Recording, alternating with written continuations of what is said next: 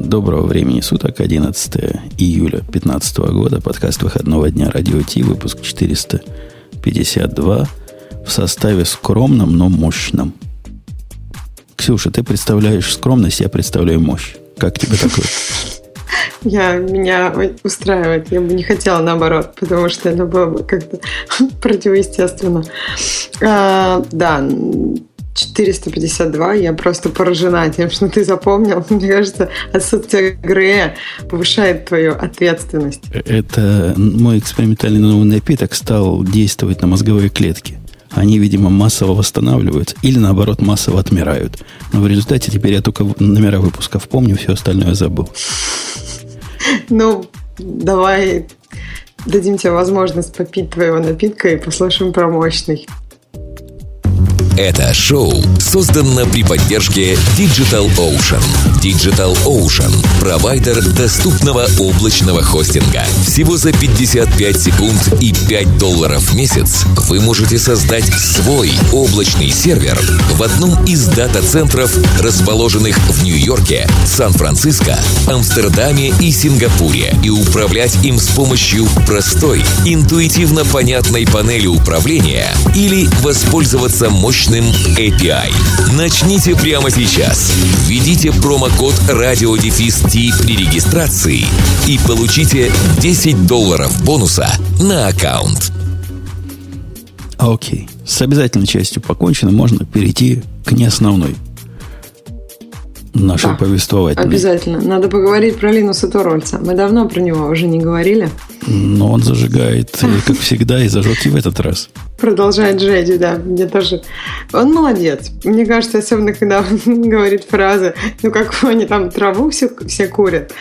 Сразу как становится понятно, что, что не все еще стали черствыми. Ты, ты, ты, ты смеешься, а он траву в контексте сингулярити использовал. А, моя жена тут недавно пришла и спросила, что за сингулярити такая? Вот попробуй объяснить человеку, что за сингулярити такое.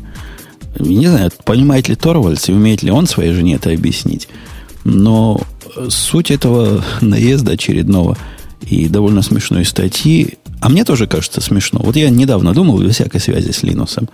И когда, допустим, Хокингс, да, его зовут, вот угу. это по-русски, или, допустим, Элон Маск начинает устраивать панику на ровном месте о том, что Skynet уже подходит к нашим дверям, и искусственный интеллект главная и непосредственная угроза, мне смешно. Тебе не смешно? Мне тоже. Мне кажется, я, если честно, не слышала ни одного программиста, который или человека, который занимается именно вот искусственным интеллектом, которые заявляют, что вот сейчас прямо уже у нас на пороге все это стоит. Обычно это заявляют люди, которые, ну, все-таки сами не, не занимаются именно этой отраслью. То есть, безусловно, там ничего про Хокинга, Хокинга плохого сказать нельзя, но он занимается немножко другой областью, он физик. Мне кажется, что когда ты каждый день пишешь э, программы, и когда ты в очередной раз убеждаешься, что там, ну просто, не знаю, никакой доли магии нигде никогда и не может быть, э, то трудно поверить, что... И когда ты каждый день пользуешься вот этими же программами, которые вроде как должны выглядеть магически, но выглядят они совершенно непонятно как. Я сегодня как раз в Твиттере постила ролик про то, как э, роботы Boston Dynamics ходят. Ну, это просто действительно похоже на двух пьяных, которые тащат диван это здорово, что они хоть как-то ходят, эти роботы. Но все-таки это пока еще далеко. Подожди, Даже... но это означает, что, может, дошли до интеллекта человека, который выпил две бутылки. Это хорошо, да, это большое достижение. Но вот мне кажется, вот это вот, как бы, вот это расстояние от человека, который выпил две бутылки, до человека, который не выпил их, оно достаточно не, не быстрая. Как бы, если мы говорим о человеке, то это просто проспаться, а если мы говорим о роботе, то может быть десятки лет работы. Мне кажется, вот, этот, э, вот это заблуждение о наступлении искусственного интеллекта, оно честно и искренне, такой honest, понимаешь? Они не, не просто так ерунду несут, они заблуждаются. И заблуждение вызвано тем, что системы современные при их странном размере, особенно какие-то распределенные с нейронными какими-нибудь сетями, они сложны для объяснения их поведения, для объяснения их результатов. Поэтому хочется как-то какой-то ермо навешать на это и какой-то ярлык прицепить, сказать, о, она уже считает такое или придумывает такое, чего мы не можем объяснить. Это значит интеллект. Это всего лишь значит большие данные, дорогие наши слушатели. Это всего лишь означает такое количество. Раньше компьютеры умели перемалывать числа быстро, а теперь они умеют мало того, что быстро числа перемалывать, так они умеют как-то менять свое перемалывательное поведение, но при этом интеллект их не достигает интеллекта даже земляного червяка.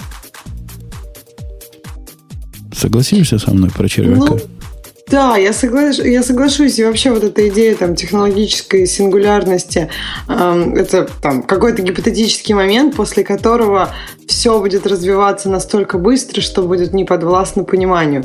В принципе, если мы говорим, там, если мы говорим о понимании, я не знаю, четырехлетнего ребенка, то это сейчас уже компьютеры развиваются так быстро, что это не подвластно его пониманию, правильно? То есть вопрос в том, о, ком, о чем понимании мы говорим. И не знаю, мне кажется, что сейчас мы не близки пока к такому моменту, чтобы э, не понимать, как оно работает. То есть, мы, понятно... Мы, мы уже в этом моменте.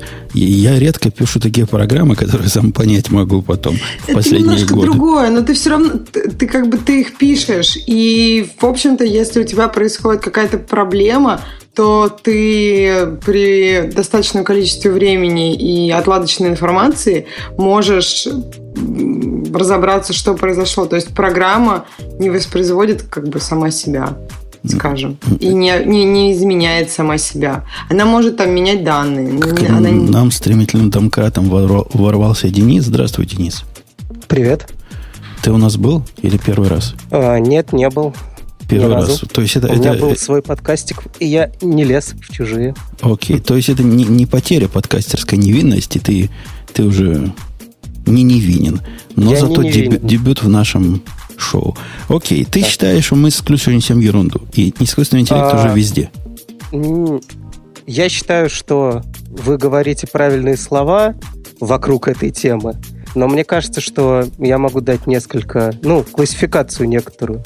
То есть, о чем тут интересно поговорить? О том, что существует... Ну, ты говоришь, что ты пишешь программы, которые ты сам не понимаешь. Это некоторая Хотя, хотя, наверное, в твоем случае не такое уж лукавство. То есть программы бывают разные. Бывают просто сложные, которые состоят из кучи частей, которые ты понимаешь по отдельности, а бывают то, что там тот же Лем в своей книге называл черным ящиком. Подожди, подожди, дорогой. Э, про лукавство. Есть совершенно реальные области деятельности, в которых, например, математическая модель тому, кто ее реализует, непонятно вообще. То есть она какую-то магию, мистику считает. Наверное, есть кто-то, кто понимает модель, это, но вовсе не тот, кто ее реализует. Это номер ну, раз. Это, а, это, а теперь это номер два. Как говорить, что а это как раз по частям, по-моему. Не, ну, не, то есть, как номер, номер два. понимают саму модель, а ты... Да, а вот теперь номер два. Есть просто такие модели, которые даже если ты понимаешь, ты их не можешь представить. Я, я понимаю, у Ксюши голова большая, глазища во, и она умеет представить в голове, например, четырехмерное пространство. Вот она может. Умеет. Я 10 лет пытаюсь. У меня как-то иногда складывается, а потом снова рассыпается. Окей, пытается. Но ты понимаешь, что будет, если я тебя попрошу представить пятимерное пространство? Или, допустим, 30-мерное, 30 пространство решений, которое у меня в последней задаче прямо за ерунду считается.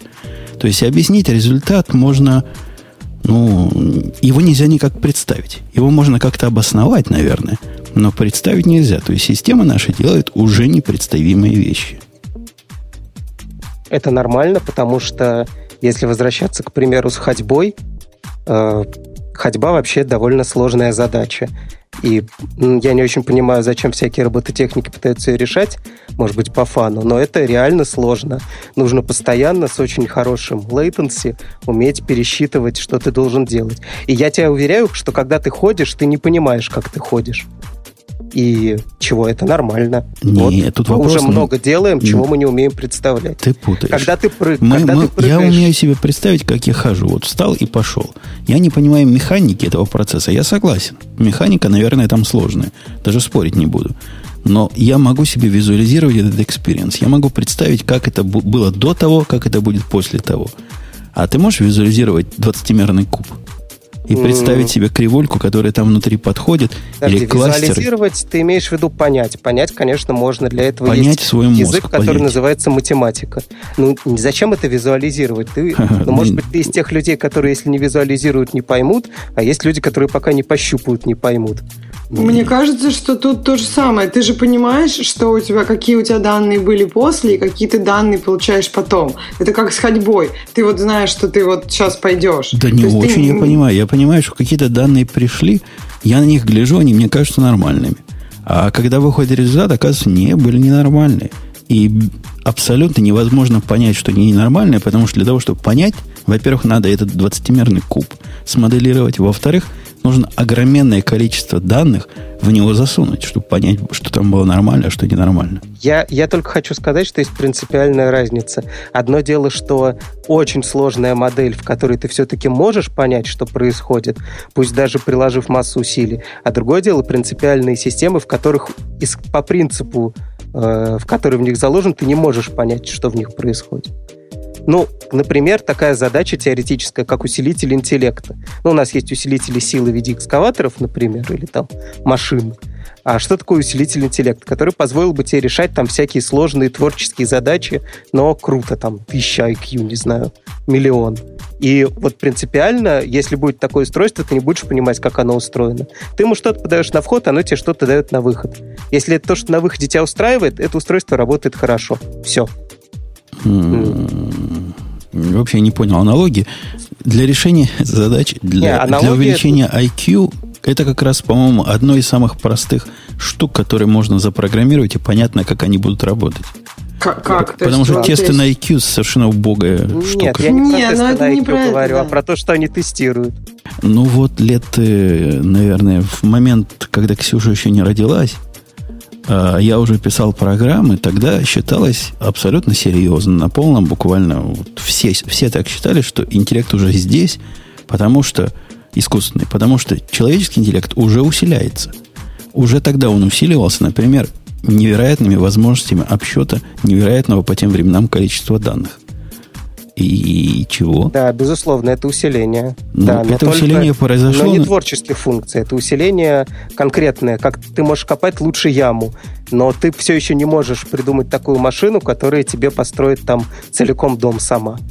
Ну вот в современном компьютерном мире, собственно, вот эти самые машины, которые сами решают, как ямы лучше копать, в принципе, существуют. Их да, надо, это нормально. Их надо да. тренировать, их надо учить, но тем не менее, в конце концов... Да, им нужен миллион разных ям на вход, да. да, правда. они научатся копать ту самую яму, как, как надо. Как надо, ну, и вот даже лучше, чем ты представлял, конечно. Мне кажется, вот в человеческом интеллекте как раз э, ну, не совсем понятно, как люди иногда, как люди переходили, как человечество вообще переходило к просто из, от разных ям каким-то другим способом вообще там, не знаю, копки этих ям. То есть, ну, насколько я понимаю, машины сейчас э, как, во время обучаемости, они потом, ну, после обучения они могут добиваться хороших результатов, ну, именно в тех областях, в которых их четко обучали. Э, а вот какую-то рандомизацию того, чему они научатся, ну, то есть вот этот некий момент неизвестности и некий момент перехода от а, одного способа выполнять задачу к другому способу совершенно, может быть, намного более эффективному. Вот такого сейчас пока нету. Да даже такого, что ты считаешь, что есть, сейчас нету.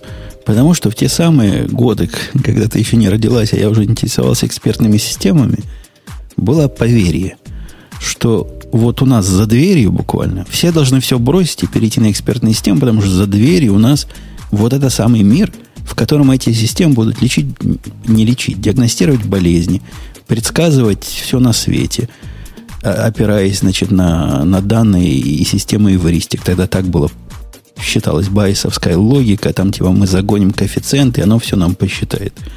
Ну и где эти экспертные системы? Я вас спрашиваю, где вот этот мир, в котором переводчики ну, примерно... электронные хотя бы могут на основе этих экспертных систем что-то более-менее адекватно перевести?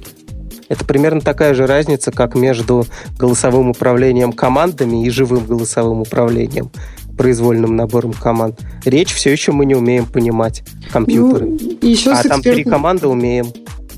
И с экспертными системами еще такая проблема, вот если мы говорим о медицине. То есть они могут выдавать какие-то ответы, если они уже были научены, но они совершенно не контрибьютят, ну, то есть они не добавляют своих знаний в эту систему. То есть когда работает, ну, то есть эти системы постоянно нужно обучать все время из других источников. Даже если они выдают ответы, они, в общем, ну и причем, в, если мы говорим там в разрезе каких-то, например, медицины или в разрезе управления управления там кораблем, мы не можем э, пробовать разные варианты и получать фидбэк в реальной жизни, потому что лечить человека одним способом, потом понять, что мы за, что мы были не очень успешны в этом, это слишком дорогая цена. Поэтому тут много проблем с экспертными системами. То есть во всех в, в практической жизни мы видим вот этот самый наступающий на нас Skynet в виде, например, новой Apple музыки, да? Это искусственный интеллект по большому счету. Это система, которая обучается на основе данных, которые про тебя она узнает все лучше и лучше, начинает тебе рекомендовать все больше и больше. Система рекомендаций, по-моему, на сегодняшний день это самое близкое к тому, чего мы не можем объяснить. И, и при этом они запустили человеческое радио, потому что э, сказали, что они долгие, долгими ночами проводили исследования, оказалось, что лучше, чем э, радио с настоящим диджеем, который живой, который реагирует на то, что происходит там, я не знаю, в погоде, мире, еще нет ничего лучше. Мне кажется, что я бы не сказала, что это прям как а, а я, включ, я включил это радио один раз, начитавшись э, отзывов положительных в Твиттере. А там чувак такой, ну, наверняка смуглый, рассказывает, как он сначала, значит, убил свою мать и съел ее мозг, а потом пошел мочить всех, кто за ним пришел. Это песня была такая, или это ну, диджей рассказал? Не, ну это такой, типа, рэп такой был. О, ну для рэпа это еще не самый хардкор. Это тебе легкий достаточно. Легонький. Так что я... Я вообще как включала, у меня только там девочка с британским акцентом прекрасным говорит. То есть на музыку я там как-то не попадала. Поэтому ну, я Значит, решила... тебе не надо, ему виднее. Наверное, нас да. говорят в чате. Диджею виднее. В общем, я так Слушай, понимаю... я хотел, я хотел немножко чисто последнюю фразу насчет темы, собственно, того, что, что говорили и чего боялись, что типа у нас будут такие сложные нейронные сети, да, что мы типа не будем понимать, что там происходит. Я просто хотел донести поинт, что нам не нужно понимать, что происходит, пока оно все будет нормально работать. Так мы, мы и сейчас уже не понимаем и прекрасно с этим живем. прекрасно живем, да. Но именно, просто именно. прорыв вот этого в сингулярность вот этого всего. Это... И, и объединение этого искусственного мозга, чтобы прорвать пространство и время и поработить на всех, пока за горами. Я отвечаю жене на вопрос, когда нас завоюет искусственный интеллект, сказал, что в ближайшие 50 лет мы в безопасности. Не, мне кажется, ты не прав. Мне кажется, что в ближайший год, максимум полтора, э, после успеха Интерстеллара обязательно будет что-нибудь э, такое же околонаучное, в таком же духе, но с искусственным интеллектом. Чуть умнее, чем Терминатор, но который соберет много денег. Так что ждите. Ждите фильма. Хотя, с другой стороны, Ксюш, ты слышала, чувак у себя в подвале сделал квантовый компьютер. Иди знай, что он еще в подвале сделает. Мне кажется, кстати, вот когда ты говоришь, что ты не понимаешь э, вот эти программы, которые ты пишешь, это, э, ну, не лукавство, а, в смы... а то есть есть математики, и их довольно большая группа, то есть это не, не один где-то в подвале. Не, у меня, у меня а, проблема не модели. Ты, ты путаешь. Да. Я тебе просто рассказал, что в смысле модели это самый, в смысле, самый сложно обычный. Сложно. У меня не проблема модели. Модели я сам себе придумываю, потому что да. никто их пока не придумал. Результат непредсказуемый на выходе именно из-за больших данных, которые на входе, и из-за адаптивного поведения, которое в процессе. Посему я не могу предсказать результаты выполнения. Так, мне кажется, то, что человек не может процессить большие данные, это то же самое, что человек, я не знаю, не может летать. Ну, просто есть какие-то ограничения способности человека. Поэтому, в общем-то, там человек и придумывает различные машины, которые позволяют ему, да, выкопать яму или обрабатывать большие ты объемы права, Ты права. Подождите, но... человек может летать, я сам это ну. несколько раз делал. И человек может обрабатывать большие объемы данных. Умпутун это делает каждый день. Так что я имею человек в виду, все вот, может. Если тебя запереть в белой комнате, то я посмотрю, как ты будешь и, да, и дать, и дать а пару терабайт данных. Руки, если тебе связать руки и заставить почистить зубы, я посмотрю, как ты это сделаешь. Не, Зачем? Вы, вы смеетесь, а я недавно подключал одну канадскую биржу к нашей системе. И вот реально рассматривал в течение, наверное, минут 15 вариант просто взять человека, который все это руками будет считать. То есть для, ну, для конкретного набора данных, который не очень большой и не очень сложный, и биржа это выглядит, как папа с мамой сидят на чердаке, а в подвале у них сервер стоит. Ну вот в, в Канаде так водится. так. Да. Все? Не знаю, все, но, но бывает, бывают такие биржи. И я думал, можно взять мальчика, дать ему Excel или калькулятор. Он будет все считать. Потом прикинул, в принципе, мальчик где-то через год окупит затраты на меня, который один раз это компьютеризирует. То есть до сих пор вопрос открытый. Может, мальчик, ну или девочку, а, Ксюша, взять, не знаю. А если нанять канадскую выдру, то это лет 10 экономии. Мне кажется, что вопрос в том, ну, может, у тебя еще будут такие биржи, которые там, я не знаю, в подвале или на чердаке, нет? Взять То есть вопрос... еще одного мальчика. Да, вот именно, что мне кажется, когда у тебя э, уже накапливаются такие мальчики, то э, как бы цена компьютеризации становится все ниже и ниже. И мне кажется, так вообще пришли к компьютеризации. Когда у тебя посажено уже слишком много мальчиков, которые там делают Если бы ты говорила, Занька, про Европу, например, или даже про Азию, я бы с тобой согласился. Но в Канаде каждая папа с мамой сделают свою собственную биржу, абсолютно несовместимую с предыдущей биржей. У них так принято. Не, ну, кстати, да, бывают же целый класс задач, в которых человек реально лучше, потому что настолько отличаются, казалось бы, то, что должно быть одинаковым, что проще действительно посадить редактора, который там девочку, которая в CMS будет это вбивать. Да, мы недавно тоже обсуждали с, э, вот, по поводу книжек, по идее, или там сериалов. То есть очень много всего типового. Казалось бы, там, посади, не знаю, заставь компьютер это писать. Но при этом до сих пор это пишут там какие-то команды редакторов, потому что это эффективнее и все равно хоть какое-то воображение, какая-то вариация событий там есть. А с компьютером у тебя... Я, я когда смотрел последнюю «Игру престолов», у меня было ощущение, что это компьютер писал. Все умерли. Не, не рассказывай, не я буду, еще не, не смотрел буду, новый не буду сезон. спойлеров, не буду мне, спойлеров. Мне кажется, что э, можно сделать так, что первые три сезона какого-нибудь сериала пишет человек, а потом уже наработаны ходы, наработаны приемы, люди ждут уже одного и того же от сериалов, и все, можно запускать уже, чтобы морские котики там писали. Я подозреваю, что теперь компьютер. за тобой придет Голливуд, потому что они, наверное, так и делают последние 15 лет. Чтобы ты эти данные не распространял, они просто с тобой разберутся. Мне кажется, что эти данные, если их распространить, они только поспособствуют тому, что будут приходить больше людей. Интересно, а, я увидел, что это компьютер. О, нет, это был точно человек. Больше хайпа, больше прибыли.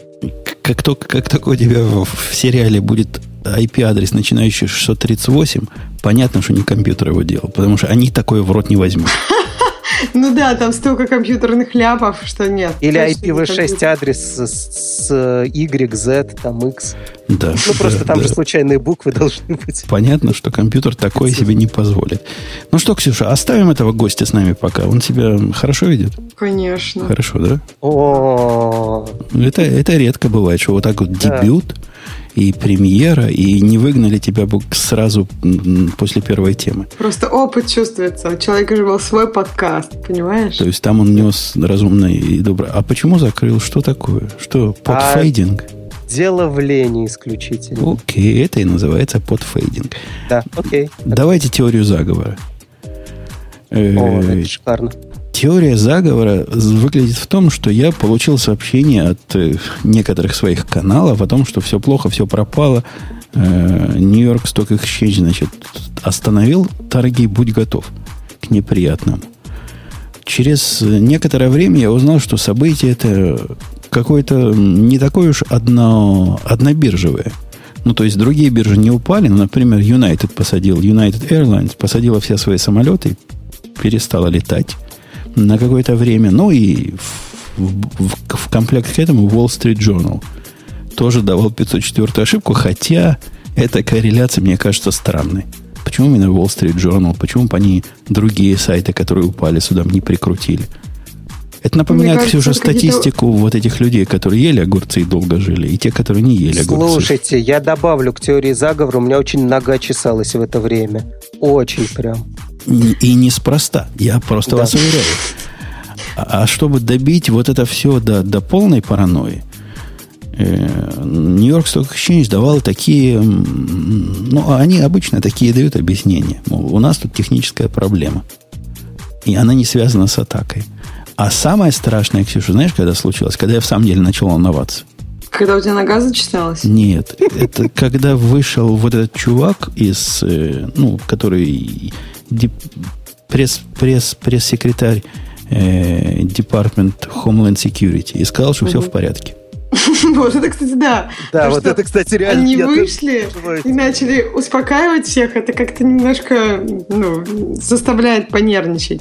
Не знаю, мне кажется, что вот ты спрашивал про Wall Street Journal, просто э, когда уже Stock Exchange и United, то есть биржа и посаженные самолеты, это действительно выглядит несколько устрашающе. И просто какой-то сайт, на который ходит достаточно большое количество людей, Wall Street Journal, ну, просто притесался сюда.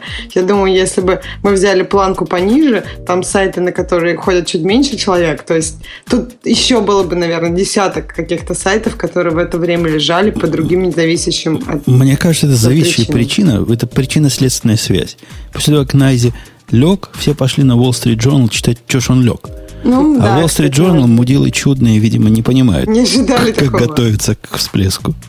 Слушайте, ну вообще, если говорить э, типа серьезно искать у этого причины, не особо какие-то параноидальные. Но слушайте, сейчас все в облаках. Достаточно, чтобы лег какой-нибудь один кластер. В этом кластере будет жить 100 совсем маленьких сайтов, три каких-нибудь, которые заметят, и что-нибудь одно, что сломается критически для какой-нибудь инфраструктуры какой-нибудь страны. Ну, я Может думаю, же быть что такое? Stock Exchange вряд ли жил в каком-нибудь... Ну, то есть у них должны явно должны были быть какие-то ну, там, бэкапы, то есть если что-то... Вот с этим я соглашусь, должны были, но вот были ли, это вопрос хороший. Я бы вам мог все про Найзи рассказать. Про облака, не, не облака, но не расскажу. Да. Но не расскажу. Но твоя теория далека от истины, мне кажется, в, в этом практическом случае. Хотя, ну, один больной раутер, помните, в свое время весь Яндекс положил? О, да. Ну, да, так что живем мы в доме, который слеплен из палочек и, как это пти, да. птичье называется? Из, из гуано. Гуан. а Я бы сказал, что это еще и стеклянный дом. Вот. Ну да, опасно. Очень такая конструкция а, ненадежная. А United, думаете, ну, то есть это связано было или просто совпадение? У, United сказал прямо конкретно, они, они давали подробный отчет, вот и Найзи туманно рассказали, они сказали, что выкатили новую версию программного обеспечения на один из, как они сказали, не узлов, а на один из сегментов. И, значит, все сломалось, когда туда шли запросы, они решили остановить, чтобы чтобы не было хуже. Но это нормально, это не первый случай. Найзи не то, что часто, не то, что через день, но ничего в этом такого, что прям вау, вау, вау, нету. Бывает. Не первый раз. И, видимо, не последний. О, точно. А это же четверг был, правильно? Насколько я вижу по дате. Вроде бы, да, восьмого. А вы же знаете, что в Яндексе есть правило, что в пятницу ничего не выкатывается? Может быть, все ну, релизы пошли в четверг, и все так были вообще кривые. везде все есть правило, ничего в пятницу не указывать. Это не Яндекс правило. По-моему, это, это, это даже среда была, а не четверг, но все равно. Это никак не противоречит твоей теории. Ач. Не, ну нужны, конечно, какие-нибудь пожестче теории какие-нибудь попараноидальнее. Я просто не, вы, вы, вы смеетесь, а я, я реально напрягся, потому что я помню, как они выступали по поводу событий в Бенгази, вот эти наши официальные лица и рассказывали, что это, это все, значит, почему. И после этого, не после этого, у меня и до этого им веры не было, а теперь, когда они чего-то такое заявляют, я сразу напрягаю всем телом. То есть То я есть поняла. Наверняка брешут. Когда заявляют, надо намного больше напрягаться, да? Я конечно, пока конечно. Мне кажется, это была ошибка, что они заявили вот это. Это абсолютно не, не катастрофа уровня, когда Homeland Security, ну, то есть это как, как это Знаешь, по-русски посаженные будет? самолеты, на мой взгляд, это достаточно, ну, сильно нервирует. Я, ну, и, и биржа тоже. То есть вместе эти два события, ну, мне кажется, они заявили просто, чтобы минимизировать панику но да, просто... не, да не было. Ну, может, самолетами там народ вот бил, бился кажется... головами в вот эти табло и кричал, где, мы, где мои самолеты. Я могу понять. Прыгали. Да, мне кажется, родственники, например, кто-то к себе должен прилететь, и оказывается, самолеты там не летают. Это все очень нервирует. Ой, а представляете, если бы это было, допустим, вчера, у меня теща улетала и не могла бы улететь, так она осталась бы еще тут на месяц. В общем, мне кажется, посаженные самолеты достаточно, ну и вообще, по-моему, в аэропорту достаточно нервная обстановка всегда. А за, за день до этого анонимусы ж выступили тоже с таким замечательным выступлением. Сказали, мол, а, как там торги завтра будет? Ну, посмотрим, посмотрим. У меня есть теория, что они каждый день такое говорят. Да, у меня тоже. Когда-нибудь попадут. Как аналитики, да, которые заявляют, что вот завтра будет вот это. И так как их 100, и заявляют они там с разными вариациями, то кто-то из них точно попадет. Ну, если бы, например, в каждом подкасте заявляли, так, дорогие слушатели, включайте радиотип, пока не началось, а то то когда-нибудь это АТО бы и сработало. Например, АТО Яндекс упадет. Ну, он упадет когда-нибудь. Отлично, да. Амазон упадет. Амазон, Вообще, да. я, честно говоря, думал над этой системой. Я думал, что можно поступить по-умному, можно завести кучу-кучу лжеаналитиков, например, 1024. И по поводу какого-нибудь события пусть каждая половина говорит «да», половина «нет». Кто не угадал, все, они крутые аналитики. По поводу следующего. И в итоге мы будем иметь человека с авторитетом, потому что он 10 раз подряд сказал правильно. Как ну, вам такая идея? Есть, есть примеры жизни, когда Мне осьми, кажется, осьминог делают, да, пред, предсказывает результаты человек... игр в футбол. Помните эту историю, Ксюша? Помнишь, да? Есть такой осьминог в аквариуме, который прямо результаты финалов футбольной лиги предсказывает. Лучше, да, чем все аналитики. Весь чемпионат предсказал, только где-то там в одном ошибся. Он предсказал, и его за это явно темная рука Госдепа убила. Э, Ему Окей. памятник, правда, стоит сейчас. Окей, Ксюшенька, Занька, я так подозреваю, что не только ты, у нас был еще один человек, который хотел про это рассказать. Есть о чем поговорить или не про это? Ладно, начнем сейчас тему про Amazon API Gateway. Кто там просился в эту тему, стучитесь, если кто-то просился и я в, в, включу в наш разговор, мы переходим на темную территорию в этот момент. Темная территория, ненавистная на уровне докеров. То есть AWS в нашем подкасте частый гость, и есть разные умом недалекие слушатели, которые его ругают. Руг... Нас ругают за то, что мы, значит, слишком много про Amazon. А как про него можно молчать, когда он вот такие штуки выкатывает? Они ради этого и ходят, чтобы поругать. Все хорошо. Я не переживаю, я наоборот радуюсь. Ксюшенька, Занька, как тебе эта, эта тема? Ты вообще ощущаешь революционность? Мне кажется, ругают, значит, слушают. Это к предыдущему моменту. Ну, я думаю, что ну, мне нравится, в каком направлении идет Amazon. Мне кажется, что они пробуют разные вещи, и даже если это там вдруг не полетит, мне кажется, попробовать это в любом случае стоило. А в чем, собственно, дил? Подожди, сказать? подожди, дорогой, дорогой гость. Я тебе спрошу вопрос. Ты, Денис, вообще с какой стороны? Ты с программирования как ты относишься к программированию, да? А, да, я очень хорошо отношусь к программированию. А к ее светлой или темной стороне? Скорее ты называешь это темной стороной, я думал. То есть... Я так и подумала почему-то, что не на светлую сторону. Нам, программистам светлой стороны, так сказать, иня программирования, э, вводная часть всего этого продукта кажется глубоко обидной. Я, как этот самый программист, обиделся. В описании продукта сказано, в современном мире, к сожалению, есть много инфраструктуры – и да, с этим мы никак не можем ничего поделать, хотя работа это унылая, убогая, и только на них кривых косых программистов можно взять, которые не понимают всего кайфа описания фронтендов. И Я как так подумала, нам, что это прям для тебя написано. И как бы нам сказал э, сказал Amazon, извести вот этих самых программистов. Вот как бы нам напрячься и извести. И они придумали как. Ну, это не про то. Мне кажется, они сказали, что как бы вот минимизировать рутинную работу. Это же не... все равно ты не, не сможешь взять весь бэкэнд и сделать его, ну, я не знаю, типовым. У любого бэкэнда все равно есть свои задачи, поэтому ты просто будешь писать интересное, а весь этот, как они называют, там, клей, который связывает все это, это можно как-то автоматизировать и стандартизировать. А правильно я понимаю, что подходящая для этого задача должна быть, с одной стороны, простой, а с другой стороны, ты, все-таки тебе должна быть нужна там скалабилити и все остальное. Что это за класс задач вообще? К нам ворвался еще один э, гость, который почему-то шумит. Ты не шуми микрофоном, а скажи, ты кто? Можно сказать. Скорее всего, он говорит. Просто мы не слышим. А слышно меня? Ну, сейчас слышно тебя. Здравствуй, дорогой. Ты кто? Здрасте. А, звать меня Кион. Что же, у вас за имена такие?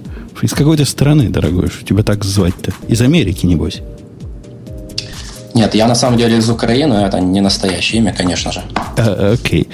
Ладно, ты включился в наш разговор, потому что сказал, что тема для тебя тоже близка. Я поэтому введу свою, так сказать, доведу свое негодование до точки верхнего кипения. То есть это обидно слышать. Но Amazon, с другой стороны, который выкатил сервер-сайт программирования в начале в виде лямбда для JavaScript, вызывает у меня только в этом контексте смех и, и нервную Звучит почесуху. Теперь же они говорят следующее. Ксюш, ты вообще не понял, как API Gateway работает. Судя по тому, что ты несешь. Потому что статьи не читала. А, а вот наш новый гость. Как, как Клеон, Кион. Ты, ты, ты читал? Кион, да. Читал Кион, дорогой? А, ну, это скорее такая тема, которую, а, о которой мне интереснее было бы услышать, чем поговорить. А, зачем же ты пришел к нам послушать? Ты мог, ты, ты мог бы послушать. Нет, имеется в виду, что опыта у меня, конечно же, пока что еще нету подобного. Ну, ну, бывает. ну, скажем так, в целом и общем я понимаю, в чем прикол. А, объясни... Мне кажется, что, мне кажется, что для тех, погоди, объясняй для тех, кто не, не понимает в целом и общем, а, пони, не, а понимает в частностях и хотел бы в деталях, объясняю суть события, суть явления. Представьте себе инфраструктуру, вот эту самую, которую нудно делать, и это постоянная дорогая работа, которая гадкая и отвлекает вас от написания окошечек. Так вот, не кошечек. Кошечек тоже, но и окошечек. Окошечек. Окошечек. Нет, ну почему? Я, я, я не согласна, что про окошечки. С, саму, сам смысл, ну, то есть, как ты обрабатываешь данные, никто все равно за тебя не напишет. То есть, бизнес-логику будешь писать ты, они предлагают только инфраструктуру. Так, да. так вот, под инфраструктурой они вот что понимают. У тебя есть... Ты пишешь программы, которые все э, экспозят, показывают наружу какой-то API – у всех этих программ есть нечто общее. И они, несомненно, правы в этом. Нечто общее заключается в чем? Во-первых, необходимо этот API уметь показать внешнему миру.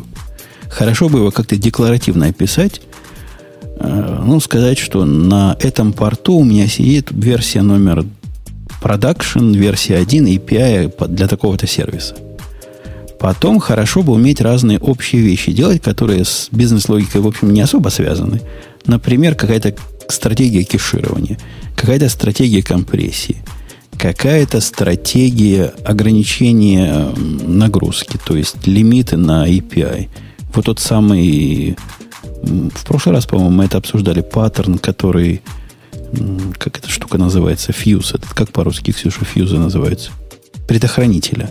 То есть, как только тебя забивают запросами, ты начинаешь отказывать на как можно раннем этапе. Все эти вещи реально делаются, и нормальные люди до момента выхода Amazon API Gateway делали это, посадив какой-нибудь Nginx или кластер Nginx как на фронт, во, в нем все это задекларировав, и, собственно, программирования там особого не было никогда. Но действительно такие операционные усилия нужны были.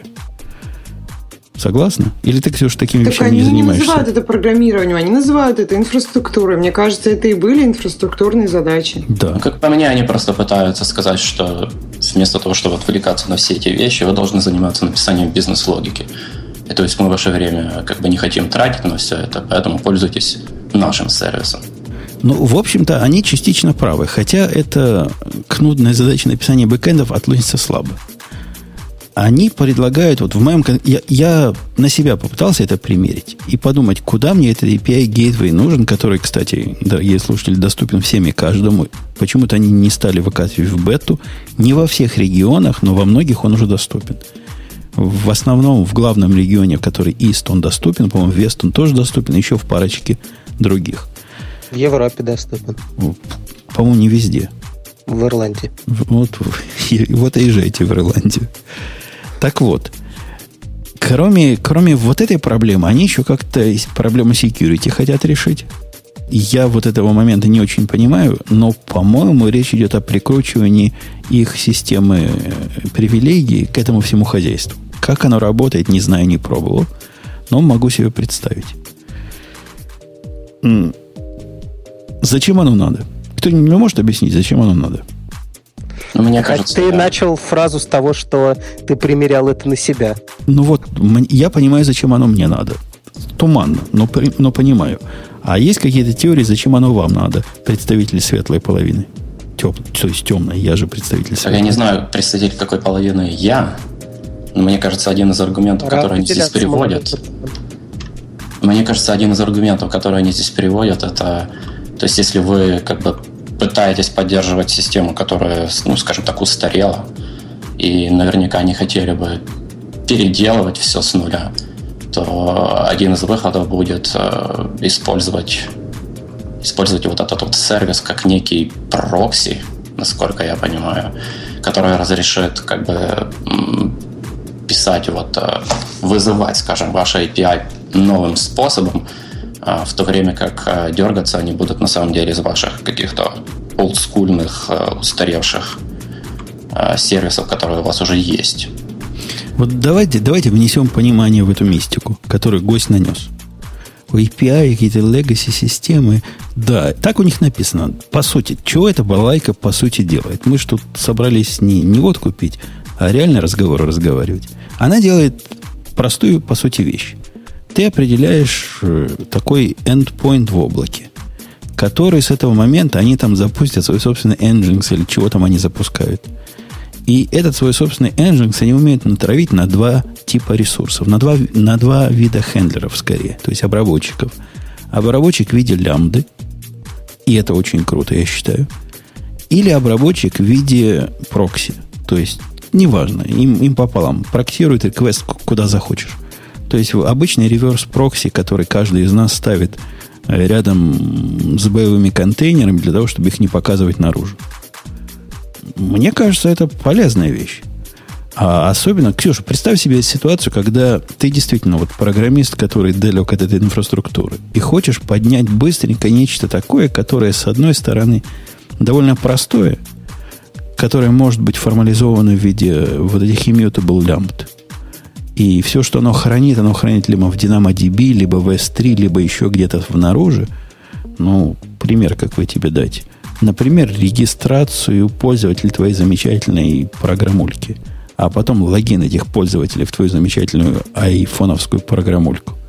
Вот такую балайку можно сделать, не программируя настоящую систему, а просто описывая все лямбдами и привязывая ресурсы в этом API Gateway к твоим лямбдам. Это не крутизна ли разве в вашем мире? Это крутизна, да. Но, во-первых, как обычно, у тебя вендор-лог увеличивается. Ну, если мы, мы о плюсах, по-моему, уже все сказали, о минусах, если это очень как бы серьезно и сильно ее использовать, то у тебя в итоге при попытке перенести эту систему куда-либо, тебе все эти лямбды как-то придется тоже переносить. Я, мне кажется, что это удобно, но как бы минусы в этом тоже есть. И то есть ты спрашивал, кому это надо, ну, мне кажется, достаточно широкое для этого использование. Вот даже для тебя, если ты хочешь поставить предохранитель, и чтобы у тебя там как-то ограничивалось количество запросов, что раньше тебе нужно было изучить способы это сделать. Например, вот ты говоришь Nginx, тебе нужно было там сконфигурить его правильно. Сейчас они за тебя его сконфигурят правильно. Ну, то есть это удобно, что будет... Но другое дело, что если ты захочешь это перенести, то ты не знаешь, как они его конфигурировали для тебя правильно. Тебе нужно будет... Тут даже, тут даже тоньше. Работу. На самом деле тут несколько тоньше. Это не просто замена Nginx, который лежит у меня рядом с какими-то аппликационными контейнерами, которые, собственно, реальные эндпоинты реализуют. А это замена такого распределенного Nginx, что само по себе сделать не так, чтобы и просто. То есть сегодня для того, чтобы сделать вот такую систему, вам как минимум нужно задействовать ELB, Elastic Load Balancer. Вам нужно какие-то checkpoint ы со своей стороны, со стороны своего Nginx, который умеет понимать, сервис жив, не жив, и, и упасть, не упасть, и чтобы сделать failover. Это вообще совершенно тонкая вещь. Держать все это хозяйство в куче тоже не так просто. А если они вам это дают, может, нам и стоит жить с таким вендерлоком? Ну, ну плюс, так... я так понимаю, ко всему прочему, они еще добавляют возможность, э, скажем, просматривать статистику, логи, что также, если у вас распределенная система, э, не самая простая задача. Ну, например, те же логи в одну кучку собрать. Ну, в принципе, эта функция приятно в одном месте иметь, и на каком-то уровне, видимо, детализации, которую они там предоставят, мне на это было бы интересно посмотреть, но по большому счету ELB, тот же самый Elastic Load Balancer, который стоит перед Nginx этими, он то же самое тебе и давал. Возможно, в этом было сложнее разобраться несколько, а тут как бы такой API уровень э, конкретизации, да, я, я согласен, наверное, что-то в этом есть, но нового реляционного в этом логировании особого нет. А вот возможность, допустим, ограничивать трафик, это хорошая возможность. Ограничивать количество реквестов, хорошая возможность. Я не знаю, как вы, но у меня не получалось это правильно сделать в Nginx практически никогда. Ну, то есть правильно ли я понимаю, что если у тебя было, допустим, посмотрим пока простое приложение, э, у него стоял HTTP-сервер, тот же Nginx, за ним стояла, не знаю, допустим, нода какая-нибудь, раз мы тут JavaScript упоминали, а за ним, собственно, какой-то backend, endpoint, то, что ты называешь, то теперь первые два не надо. Правильно? Не совсем так. У меня конфигурация такая. У меня есть куча-куча сервисов, каждый из которых сам по себе REST наружу показывает – Никаких инжинксов там нет. Он сам по себе умеет это делать. Но поскольку я человек разумный, не хочу их показывать наружу, стоит один Nginx контейнер на этом же инстансе, который, собственно, является проксей для всех вот этих орлов. Теперь я не могу вот этот мой Nginx контейнер убрать. И это замечательно совершенно, потому а, что... Ну, то есть в твоем случае не было промежуточного фронтенда нады, то есть? Ну, нафиг, нафиг мне фронтенда нужно. Мои, мои сервисы сами по себе вполне цельные. Они умеют сам по себе подняться, показать наружу все, что надо, и ответить на запрос каким-то, на реквест каким-то респонсом. Ну, это же не у всех так, ты же понимаешь. Некоторые используют классическую такую схему. Мне и... кажется, нужно сказать, что сервисы Умпутуна настолько суровые, что им не нужны фронтенды. Да, им даже не нужен человек, который их поддерживает, как выяснилось. Ну, они, кстати, здесь сами упоминают, то есть говорят, что а, как бы этот сервис будет более полезен тем, а, у кого приложение без фронтенда. То есть это как бы соединительная точка а, между, между теми вашими API, которые вы пытаетесь открыть миру, в, и в, теми в, другими в, сервисами, которые пытаются их а, как бы консюмить. У тебя, у тебя там дрель включена. Мне показался электрический стул. Я думаю, это миксер. Миксер. Он делает напиток. Э, вопрос из студии, а почему REST не AMQP? Ксюша, можешь ответить на этот вопрос? Почему REST, а не AMQP? Ну, почему Rabbit не поставить вместо, вместо REST? Так у них же, мне кажется... Не-не-не, они не спрашивают, как, как Amazon. Amazon, понятно, это не может делать. А почему бы нам с тобой, вместо того, что каждый микросервис не показывал себя рестом наружу, почему он, почему он вообще рест показывает наружу? А не MQP? Мне кажется, чтобы снизить связность этого всего. REST и stateless. Но я Ирили, девелопер Ирили. мобильных приложений. Ирили, я, Ирили, понимаю, я что... просто хочу, чтобы тебя сейчас заплевали и забили камнями, потому что ты говоришь строго обратное. То есть именно AMQP для того, чтобы снизить связанность нужен. А REST именно увеличивает связанность и не уменьшает. Ну, окей, расскажи, почему? Ну, у них так принято.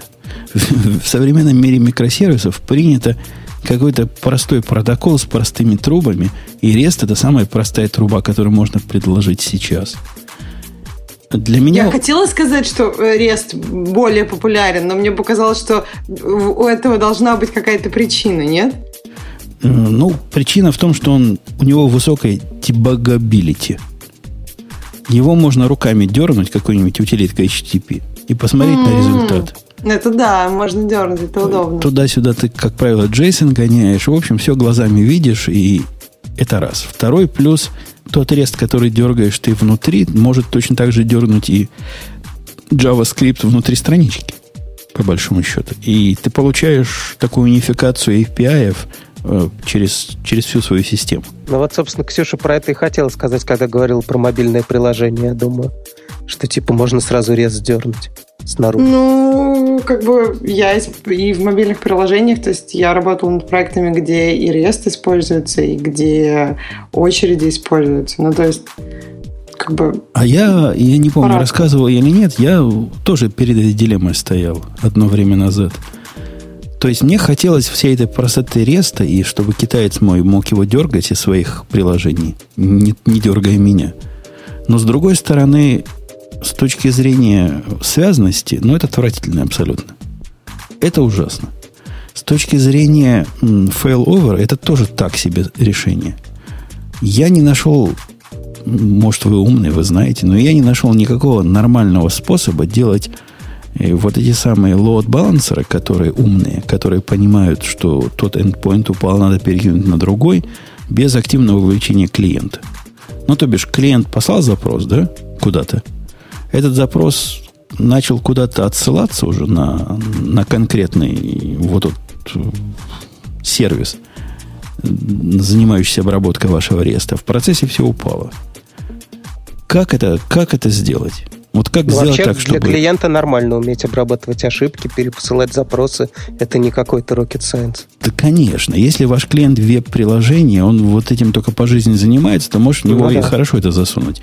Но поскольку мои клиенты это другие сервисы, засовывать в них вот эту логику повторов и рераутинга, и фиг его знает, какая там скорость реакции. Например, ELB по-моему, минимальная скорость реакции определения упавшего destination одна секунда. Это что такое вообще? Одна секунда? То есть я буду в одну секунду лупить запросы теоретически в место, которое не может на них ответить. Так, а новая приблуда тебе поможет от Амазона в этой задаче или нет? Новая приблуда... Поставить ее между... Там. Новая приблуда не поможет. То, что мне помогло, я придумал себе такой сервис, который выглядит снаружи как крест, а внутри на самом деле перепубликуют это в AMQP.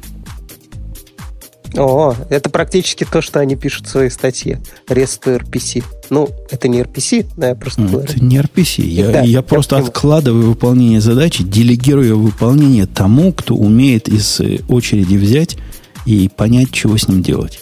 А что если... А что если опять что-то не так пойдет? Например. Вот в этом сценарии что не так пойдет?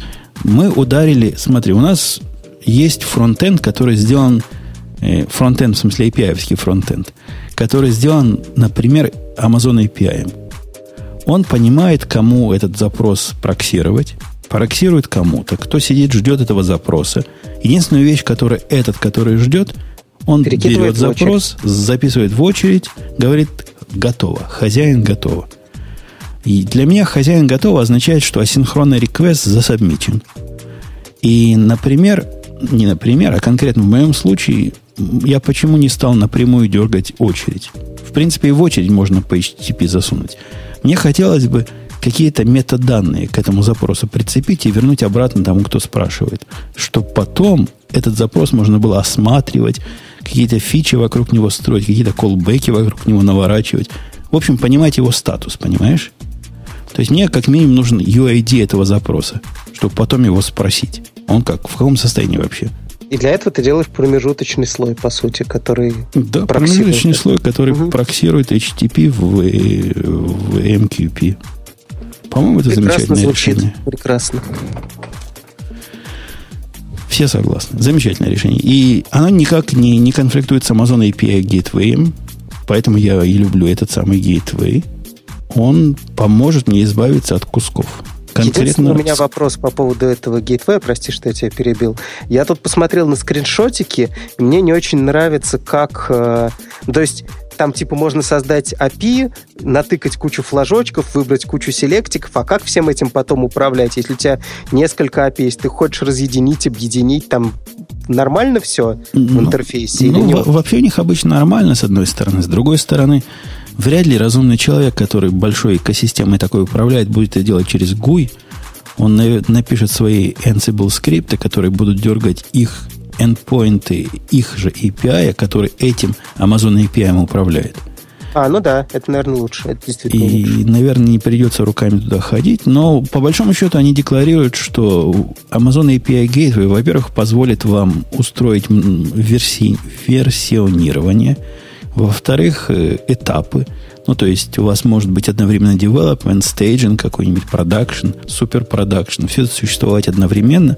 И routing вы можете определять э, снаружи всего этого. Ну, приятно, замечательно. Ну, то есть имеется в виду, я думаю, что Production Development можно было и так устроить. Имеется в виду, что у одного и того же API, видимо, будут настройки, как оно себя ведет в разных типа окружениях, да?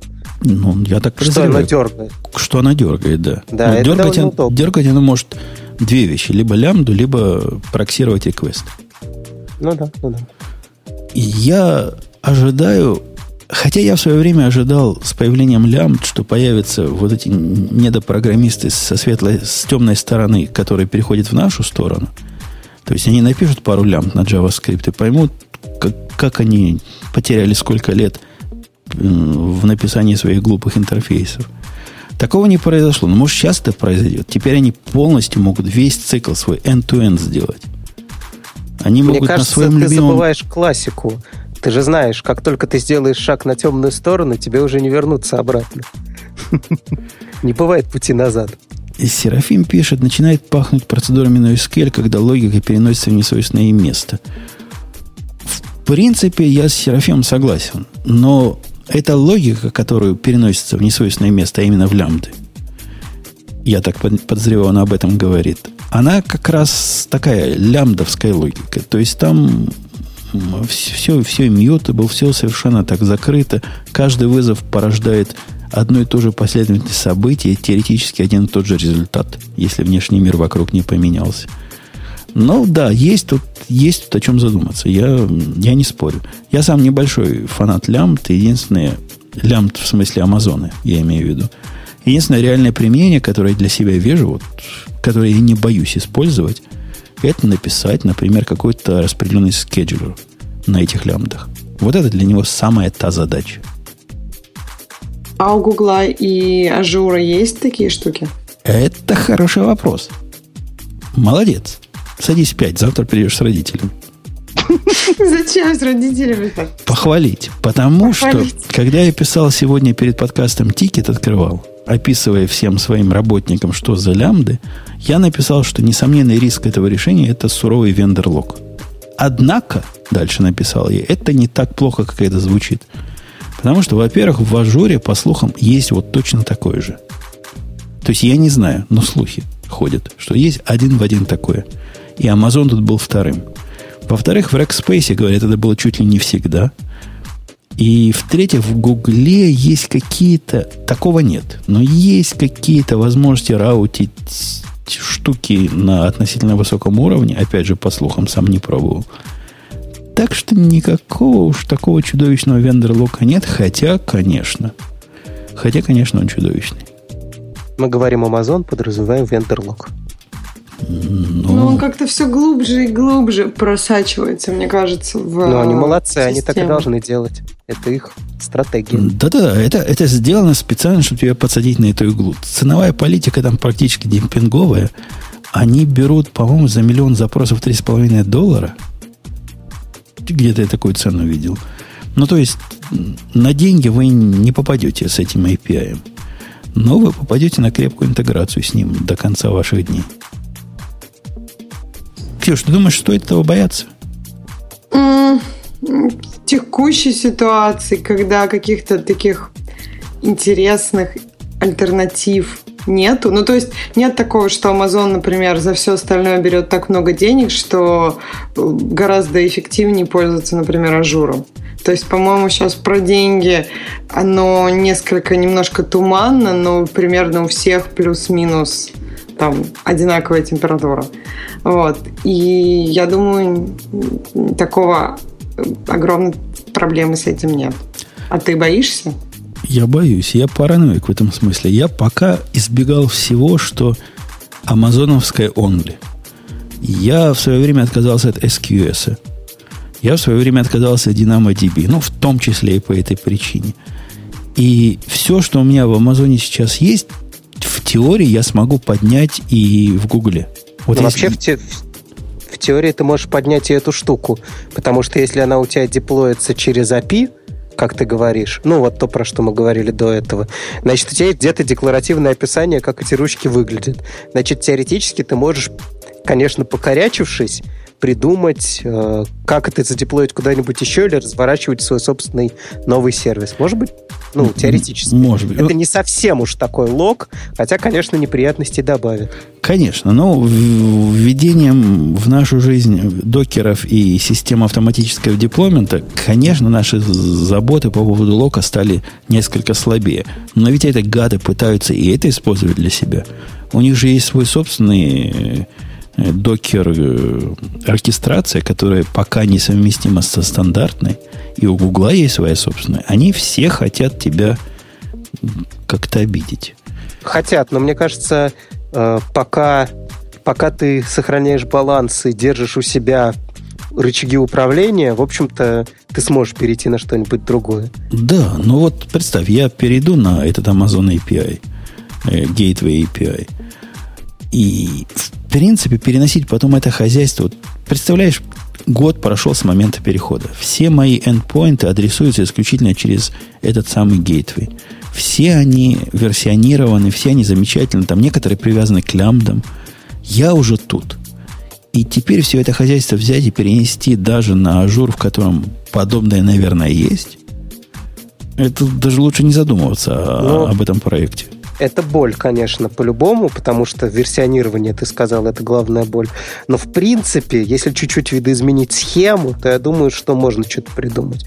Ну, звучит Я не думаю, очень что страшно. мне кажется, что э, если эта проблема будет становиться у многих людей, то появятся какие-то, не знаю, конвертеры. То есть я там, не знаю, вы вводите все логины, пароли, и у вас с одного аккаунта в Амазоне переносится все это Сейчас на Azure.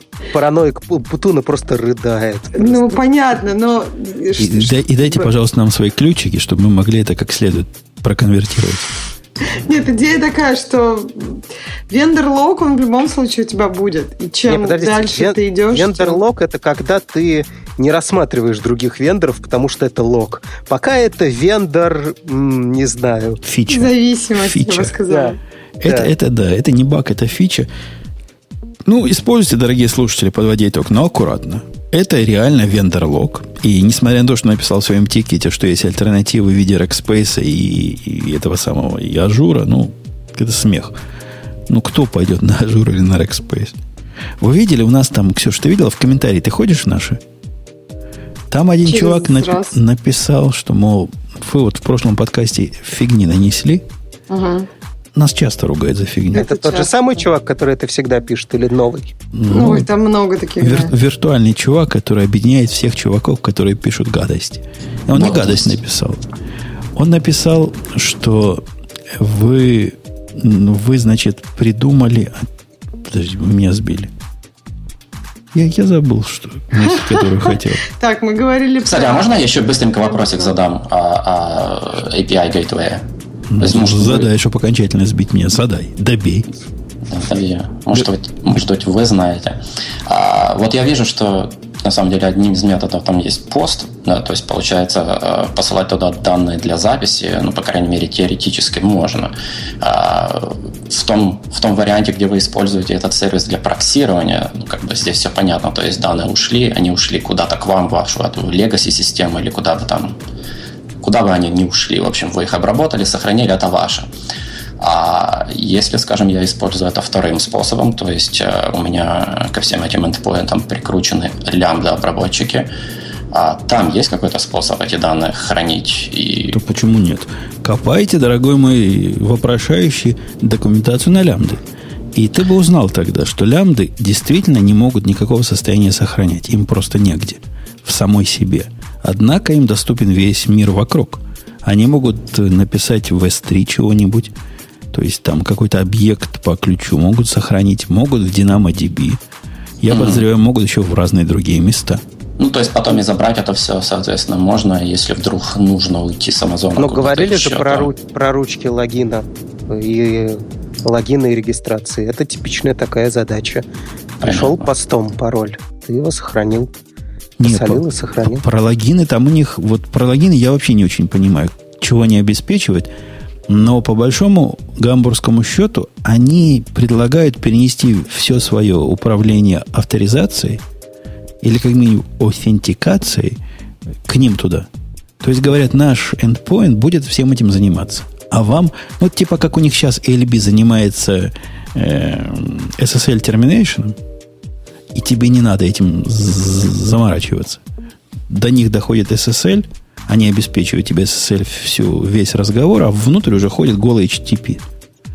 Вот таким же примерно образом они подразумевают, что ты будешь и с э, security своим, по, с правами доступа и с разными юзерами, паспортами поступать. То есть они проверят, можно этому или нельзя сделать запрос какой-нибудь там аутентикации, какую, какую ты запросишь. А дальше ты уже в, в trusted environment находишься. А, а, тут, а тут уже все становится интересно. То есть, если я потом все-таки эти данные забрать хочу, а понятие о том, как именно они их шифруют, ну, естественно, шифрование в одну сторону, я так понимаю, используется, и эти данные забираю, то понять потом, каким образом их использовать, скажем, те же пароли зашифрованные в ну, другом Подожди, месте. ты же сам их шифруешь, что ты переживаешь. Да ты их вообще не шифруешь. Ну, подожди, а подожди, если... у, у вас какая-то каша в голове. Никакого шифрования данных этот процесс не, не вовлекает. То есть, может, вовлекает, но это не связано с топиком нашего разговора. Все, что он делает, например, обеспечиваете basic authentication. То есть он знает, что такому-то пользователю можно разрешить проксирование на такой-то ресурс. А как он хранит внутри пароли и как он тебя э, идентифицирует, это уже дело десятое. Это он да, сам. понятно. Мы про разные логины говорим, я понял. Мы вообще про разные. Окей, misunderstanding. Все хорошо. Окей. Ну что, переходим к следующей теме. И я могу сказать Киону спасибо, что пришел к нам. Тебя так плохо слышно. Так что я тебя отключаю. Не, ну, извини. Не, не что. Ничего личного. Ничего, а, Я хотела тебе напомнить, ты, наверное, хотел сказать про... Ты беседовал в темах слушателей про продолжение беседы о микросервисах. Ты, наверное, про это, про это хотел рассказать? Не, они что там другое нанесли, но я уже забыл. Подходит. Ну, просто это единственное, о чем у вас была какая-то оживленная техническая беседа, не считая там всяких реактосов, где не очень технические. Поэтому... Реактос, он везде приходит, да, вот даже в наш да. разговор ворвался.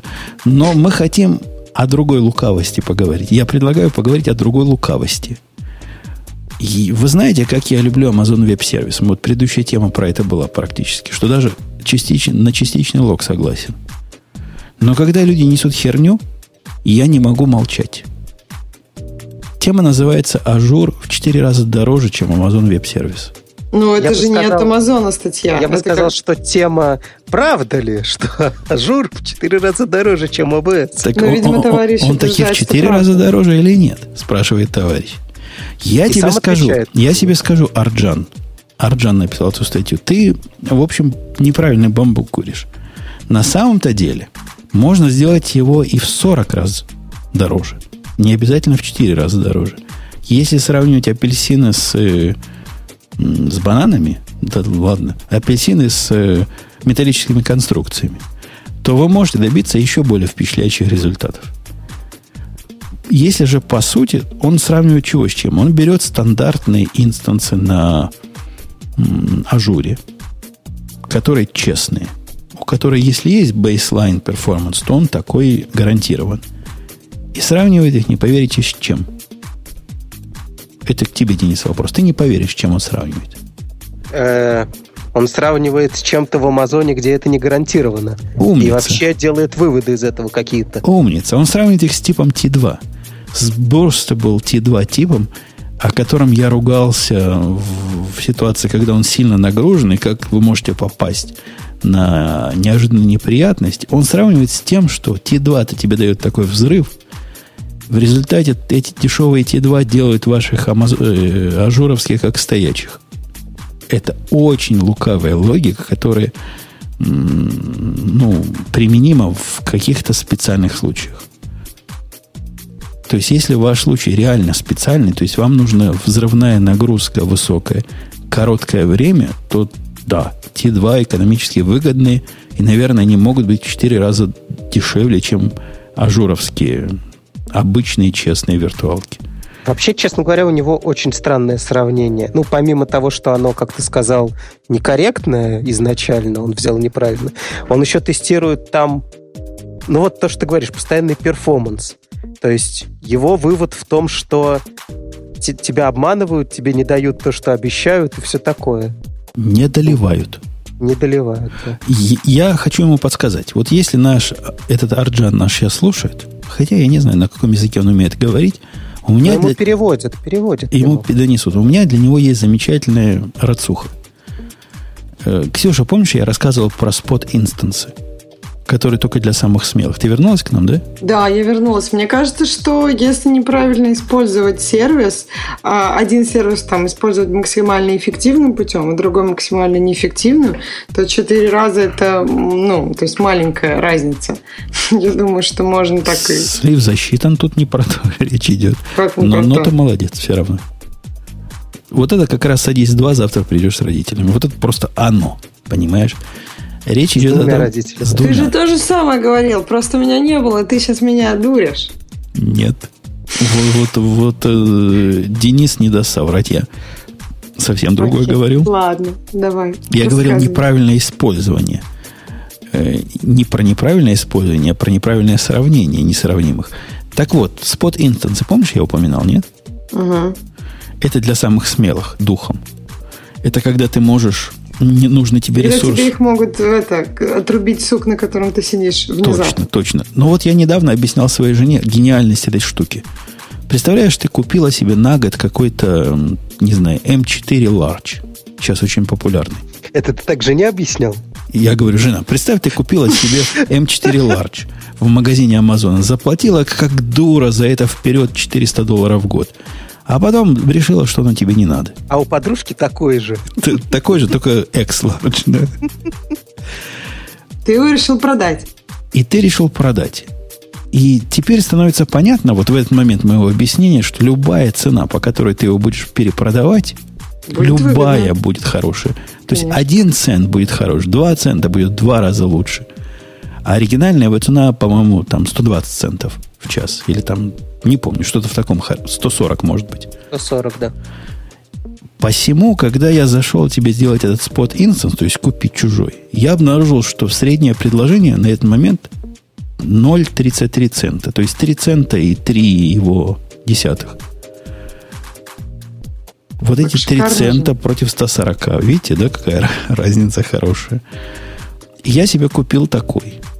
Хотя нет, я вру, не 3 цента, 33 цента. Подожди, не, не 140, 14 вроде цен. Ну, да? в общем, я купил себе в 4 раза дешевле, вот этот спот в 4 раза дешевле, чем я его покупал по-честному. Он а у, меня... тебя его также могут отобрать, да? Конечно. Если кто-то перебьет цену, он его забирает себе. Он у меня продержался 18 часов. Я исключительно эксперимент проводил. Mm, а кто-то пере, ну, потом пере, поставил подороже цену? Ну, видимо, и... поставил 3-4 цента. И, и так а можно же поставить, например, 1 цент, и очень маленькая вероятность, что кто-то перебьет. Правильно? Ну да, но ты же платишь, типа, ты, ты получил чего-то, и, ну, ну, я имею в виду, что смотри, если у тебя разница изначальной вот честной цены и разница по тому, по которой они продаются, какая-то серьезная, ну то есть ты в 4 раза, то ты можешь поставить цену в 2 раза дешевле, этим обеспечить себе то, что вряд ли кто-то перебьет, потому что всегда будут, скорее всего, предложения, которые ниже. Вот. И получится, что у тебя практически надежный, более-менее надежный. Э, ну, ты, пони, ты понимаешь, какая тонкость? Это как арбитраж. Это хорошо, пока второй такой умник не появится. Понимаешь, э, перебивать твою цену, которая больше, чем в два раза, дор... ну, то есть три четверти цены, мне кажется, будет уже не так эффективно. Просто а почему бы тогда не взять настоящий за совершенно надежный? Ну, потому что, потому что 50% экономии, 49% экономии. Ну, лучше, да. Ну, ты понимаешь, за сколько ты готов купить надежность? Лук, кажется, лукавость если... твоего вычи- вычисления и выражения стратегии в том, что она основана на лучшем эстимейте. То есть ты говоришь, а ну, если да. нам повезет? Поскольку мы параноики, мы должны быть готовы к тому, что не повезет. И инстант у нас пропадет. А если уж все равно мы к этому готовы, то почему бы не купить самый дешевый, который может быть? А нет никаких накладных расходов на вот этот момент, когда у тебя его отбирают, и когда ты ну, новый? Тебе за пять минут дают предупреждение, которое я не получил. Я, я просто не знаю, как на него подписываться. Это первый раз я попробовал. Тебе дают предупреждение, но неизвестно, как на него подписаться, да? Я, я не умею просто. Видимо, там есть какие-то точки подписывания. Не, ну это очень круто. Если действительно я пойду в эту сторону, я сейчас про это серьезно думаю, мне надо пару дней просто этим позаниматься, чтобы изучить, как, как это правильно делать и перебивать цены чужие, то в теории это может снизить, это я к Арджану намек-то даю, разницу между Azure ами и Амазоном еще раз в пять. Очень раз. Да, так что будет, будет в твоих вычислениях, дорогой, Амазон еще лучше, а Azure еще хуже. Вот такая вот, вот такая вот скандальная неправильная А ты тратишь тема. на Амазон достаточно, чтобы разработка системы автоматического переноса всего окупила время твоей работы? Да, да, да, да. Да-да-да. Э, Ксюша, у нас перед началом выпуска пришел один чувак и начал кричать что угодно в этом подкасте, даже Amazon, но только не докер. Вот все, что угодно, но только не докер. Поэтому следующая тема будет DC2. Про докер, и мы позовем этого товарища? Нет. Мы никого звать не будем, если никто сам не придет. Проект на Кикстартере, который ты нам расскажешь. Desktop Docker контейнер. Почему Desktop я? контейнер компьютер. Я не понимаю. Он любит слушать про докер. Я бы Нет, хотел... Он любит говорить про докер. Это просто такой бред, что как раз из твоих уст он прозвучит замечательно. Ты его сможешь украсить. Я пока... Эта тема была слишком низкая. А ты слышала, что вашу прогнали? Это Давно не связано с десктоп-контейнером. Вот, вот прав. Хоть новенький, Это но и прав. Про Reddit? Я про Reddit. Прогнали ага. тетку, прогнали сексистку эту. Который... Ты уже в прошлый раз рассказывал, чем тебе так тетка дала? В прошлый раз она прогнала, а в этот раз ее выгнали к чертовой матери. В прошлый раз было очевидно, что ее прогонят. Ну, так они нечего со своим сексизмом лезть в нашу индустрию. Ты странно это. Я не знаю. Я не понимаю эту историю. Мне кажется, что там все странные и все чего-то не договаривают. Я просто не понимаю, как что там произошло? Она мужикам, настоящим, вот этим мужикам, которые берут лопату, идут копать, или берут пилу, идут пилить, урезала, да? урезала самое святое зарплату. Понятно, что недолго и оставалось. Это вот администраторы Reddit что-то там пилят. Я думаю, они в жизни просто даже... Я больше в жизни пилю, я думаю, чем они. Ладно, возвращаясь к докеру. На Кикстартере проект, который выглядит как контейнер – ну, контейнер не в смысле компьютерного, а в смысле вот парох, пароходы, которые возят. Так он маленький для контейнера. Ну, ну вот в смысле, он, он, он как, в миниатюре. Он как контейнер. Он на самом деле выглядит как контейнер в миниатюре. Что, по-моему, совершенно, совершеннейшее убожество. То есть Мне куда... кажется, идеи тупее найти нельзя. О, мы слышали, что докер это контейнер, давайте сделаем контейнер. Еще бы кита сделали. С дверцами, которые открываются. Фантазия сотого уровня просто. Да. Внутри этого контейнера сидит компьютер – на котором Нет, можно... Подожди, подожди, там сидят два лего-чувачка, которые жалуются, что разработка идет слишком медленно. Рассказывают по очереди все. И по поэтому им нужен вот такой контейнер размером с этого... Не, на самом деле контейнеры эти маленькие. Вот если глянуть на размер вот этого RJ, ну, Ethernet разъема, короче, то коробочка маленькая. Внутри стоит плата, видимо, размером похожая на Raspberry Pi. И эта балалайка умеет изнутри запускать контейнеры докеровские. Идея в том, вот с этого момента начинается сложное. Собственно, чего они хотят добиться? Это двухъядерный 1.44, там SSD в коробке. Они хотят на этом деле запускать Linux, правильно? В этой коробочке. Но ну, Для того, чтобы хостить ваши кон- контейнеры. То есть... Я не понимаю, какую они проблему решают. То есть, почему... Тут вопрос есть, а почему же, значит, это EC2 или не cloud? Почему бы в cloud 'е это не запустить? Ну, непонятно. Они туман отвечают. Во-первых, говорят, у нас тут такой performance, такой performance, что вам надо, значит, в облаке будет кучу денег заплатить за один Dual Core 1.33. Такой действительно в Амазоне купить трудно. Я не встречал. Ну, вообще маленьких. выглядит как непонятная фигня. В чем проблема купить тот же Raspberry Pi, поставить на него Linux и Docker? Ну, будет медленнее, видимо, чем у них. У них... А что тут у них за такой чипсет, я даже и не знаю. Min, Minoboard Max. Ну, это, это знаю, ARM вообще? Ну, видимо, да. Ну, видимо, Сейчас посмотрим. Видимо, ARM. Во-вторых, говорят, по цене вот этой балалайки вы сможете всего лишь один год использовать в Амазоне два instance M1 Small. Что само по себе, Ксюша, звучит смешно, поскольку M1 а она Small... сломается уже на следующий день. M1 Small в Амазоне, во-первых, купить уже нельзя. Это очень старый инстанс для тех, кто понимает. Во-вторых, почему они сравнивают с двумя M1 Small, а, например, не с одним M1 Large, который стоит как два M1 Small? Ты можешь мне объяснить? Не знаю, наверное, звучит лучше. Я до сих пор думаю, почему лего-чувачки программируют стоя. Они как Грей, у него что же стоячий стол? Ну, то есть они еще как-то очень странно программируют. Ну, ну, то есть руки у них как-то очень... Мне кажется, что у них они может, них, Может, у них это проблема из рекламы. Знаешь, какая, да? Ну, нет, нет покоя от геморроя. А, в смысле, не, не стоит, ну, может быть. Да, ну, в общем, очень... Мне кажется, это больше про то, что это очень мило и все такое. То есть лего-чувачки, а, контейнеры Особенно, когда ты в этот контейнер засунешь планку светодиодиков, которые будут твою загрузку показывать. Ну, это, вот это будет вообще да. просто, вообще просто, вообще. Это как-то больше про то, что это мило, а не какое-то вот реальное именно использования. Я, я не знаю, почему они сравнивают с двумя Amazon Small. Ерунда какая-то тема. Не, я думаю, это исключительно ради того, чтобы у тебя стояли мимимишные контейнеры, в которых хоть что-то было предустановлено. И все. А сколько оно стоит? Вот там цена, по-моему, а 400... Могу, они сказали, 413 долларов будет стоить, как ваш Amazon. То есть они сравнивают свою цену с этими 400 долларов. Вот если я правильно понимаю. Неужели действительно вот такая конская цена? они не дают готового. То есть, видимо, 400 долларов, да. То есть 412 долларов будем принимать за базовую цену. У меня для вас, чуваки, из DC2 есть новость. Вот внимательно слушайте. У меня стоит вот рядом со мной Зионовский, Зионовский 1200 какой-то HP микросервер, который стоит 670 долларов. При этом это настоящий сервер, живой. У меня только один вопрос к тебе. Он в форме контейнера?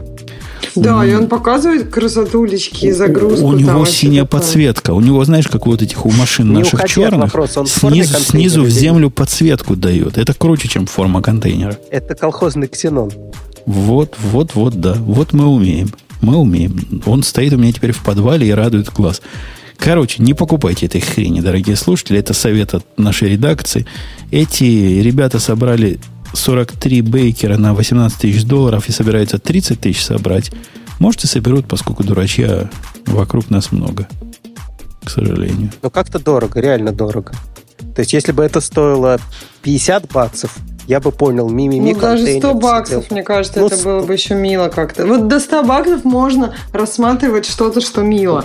А после 100 баксов уже, как бы, мне кажется, должен быть какое-то серьезное использование у этого. Ну, подразумевается, что ты будешь его серьезно вместо Амазонов использовать и экономить каждый год деньги. В конце года у тебя все еще останется. Все твое девайс. будет, да, все да. твое. Э, окей, Ксюша, твоя очередь. В смысле? Ну, выбрать. Подожди, меня тут попросили дать фотогра... фоточку. Я как раз недавно, когда в подвал переносил свой HP сервер, сделал фоточку. Сейчас я ее прямо выложу нам. О, слышали, да? Вы не слышали, но слушатели слышали. В чатик выложу. И окей, а ты выбирай тему.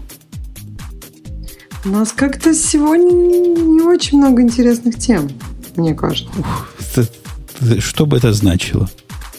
Но мы можем. То есть ты не готова, то, что... ты не готова выбрать? Ну, мы можем обсудить то, что Microsoft наконец-то сдался в, како... в каком-то виде. И я так понимаю, что есть основания полагать, что они закрывают свой телефонный проект. Да, есть основания. Расскажи нам подробности. Э, насколько я понимаю, что это Microsoft опубликовал, их пресс-центр опубликовал, что они урезают э, там 8 тысяч рабочих мест, и все они в основном связаны с телефонным проектом. То есть, видимо, они перестают разрабатывать вот все, что связано, что-то, что связано с телефоном. Всю команду, которую купили в Nokia, послали по миру. Ну да. А до этого же они прогнали главного из Элапа, да, Элапа. недавно, прям совсем прогнали. Ну, может быть, несколько, может, около месяца уже назад. И это, наверное, мне кажется, было логично предположить, что они так сделают. Потому что, мне кажется, это правильно, потому что если они не растут, и если они застряли на этих трех процентах, то ничего ну, вряд ли у них что-то хорошее уже дальше получится из этого проекта. Мне кажется, что Microsoft изначально нужно было э, таргетировать Android пользователей, а не iOS пользователей, потому что они пытались сделать такой очень дорогой, э, такой, ну, не знаю, luxury телефон, и при этом у них не было достаточно приложений. А люди, которые все-таки покупают телефоны за хорошие деньги, хотели бы, наверное, иметь там достаточно приложений. Просто, по-моему, была недавно информация, что в России э, как бы, количество телефонов на платформе вот Microsoft, оно пошло вверх. Оно даже больше, чем сейчас покупается в России на платформе iOS. Потому что дорого, а у Microsoft много последних моделей, которые дешевые. Поэтому, в принципе, мне кажется, если бы Microsoft изначально пошел бы в Android и как бы соперничал бы с Android, у них могло бы сейчас быть гораздо больше, чем 3%. Ну, как бы оно ни было, они теперь э, официально заявляют, что это стратегический сдвиг. Переводя на русский язык, на лету мы э, передвигаемся, сдвигаемся с концепции создания одиночного телефона в сторону создания экосистемы, в которой Слушайте, будут виндовсовские прав... программы жить, и остальные программы будут тоже прекрасно жить. И на остальных устройствах мы будем жить прекрасно – что доказывает выход нового офиса, который 2016 вышел для Мака тут на днях, вчера буквально. А правильно я понимаю, что речь идет о том, что они типа свои телефоны выпускать не будут, а Windows, который ось, она будет типа ставиться на другие. Ну, как-то я так понимаю, что они все равно Windows ось, она у них будет для всего, да. То есть, но, по-моему, они все-таки больше таргети... будут таргетировать для там планшетов и компьютеров, которые планшеты, которые больше как компьютер, а не как планшет. То есть для телефонов не очень понятно. Э, ну, возможно, они с кем-то будут делать телефоны, но непонятно откуда будет какое-то, я не знаю, какое-то развитие вот этой вот части. Ну, в общем, и туда им и дорога. 3% рынка, да, ты говоришь, Ксюша? Ну, у них, да, долгое время было 3%, и оно никуда не двигалось. То есть оно не двигалось. А у них же, у них же ось универсальная, насколько я понимаю, их логику, да? да? То есть а, ну, с этой точки зрения, кажется, шаг очень логичный. То есть, типа, ось мы делаем универсальной, она теперь ставится на любую железку, поэтому специальной железки мы делать не будем. Кажется, да, но вот есть проблема с этим, с этой универсальностью оси, что она не для всех девайсов здорово, а как раз не для какого девайса нехорошо. Ну, потому что эм, так как даже для телефона и для планшета трудно сделать приложение абсолютно без э, какой-то кастомизации одно и то же, потому что получается на обоих девайсах неудобно практически. Подожди, то... ну не о кастомизации же речь под iOS. iOS же тоже и на телефоне, и на планшете, а приложения пишутся разные. Ну, даже... Нет, ну iOS, да, и на телефоне, на планшете она одна и та же с кучей кастомизации. По-моему, Microsoft особенно не делал каких-то... То есть они пытались именно на планшете предоставлять тебе возможность абсолютно делать то же самое, что ты делаешь на десктопе. То ну, есть то там есть... был у них просто такая стратегия, правильно я понимаю? Мы не делаем нигде очень уж хорошо, или там фокусируемся на, как ты говоришь, нетбуках, больших планшетах, а на остальное зато не будем тратить много денег. Ну, ну кажется, это логично. Нормально. То есть идея, да. что перестать тратить деньги на то, что не летит, и сделать это вовремя, это правильно. Ну вот сейчас к нам ворвется в эфир человек, который просто прямо сказал, Ксюша несет ерунду. И хотелось бы узнать, в какую именно ерунду ты несла в этот раз, если он наконец-то ответит? Ну, он не отвечает. А вот... Алло, алло. О, ворвался. Ну так почему, Ксюш, ты кто, во-первых? А, я Дима из Минска и опытный, скажем так, и Windows-юзер, и Mac-юзер, и iPad-юзер. Ну, Юзером в, в этом подкасте быть сложно. В этом подкасте нужно быть специалистом. Ты специалист? Окей, да. Ты специалист. Ну, скажи, да. почему наш специалист, наш домашний специалист, Ксения, которая известна тем, что она ерунду несет, конечно, но немного и не часто. Что она в этот раз нанесла?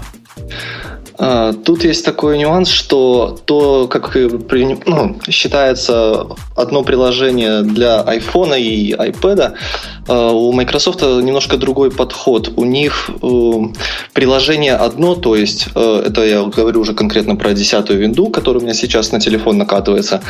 А у них одно приложение, оно реально одно, как один бинарник, оно ставится на планшет, на телефон или на десктоп, а интерфейс рисуется уже адаптивно в зависимости от того, на каком экране оно выводится. То есть экран может быть э, подключенный к телефону большой телевизор, и там будет полноценный большой интерфейс.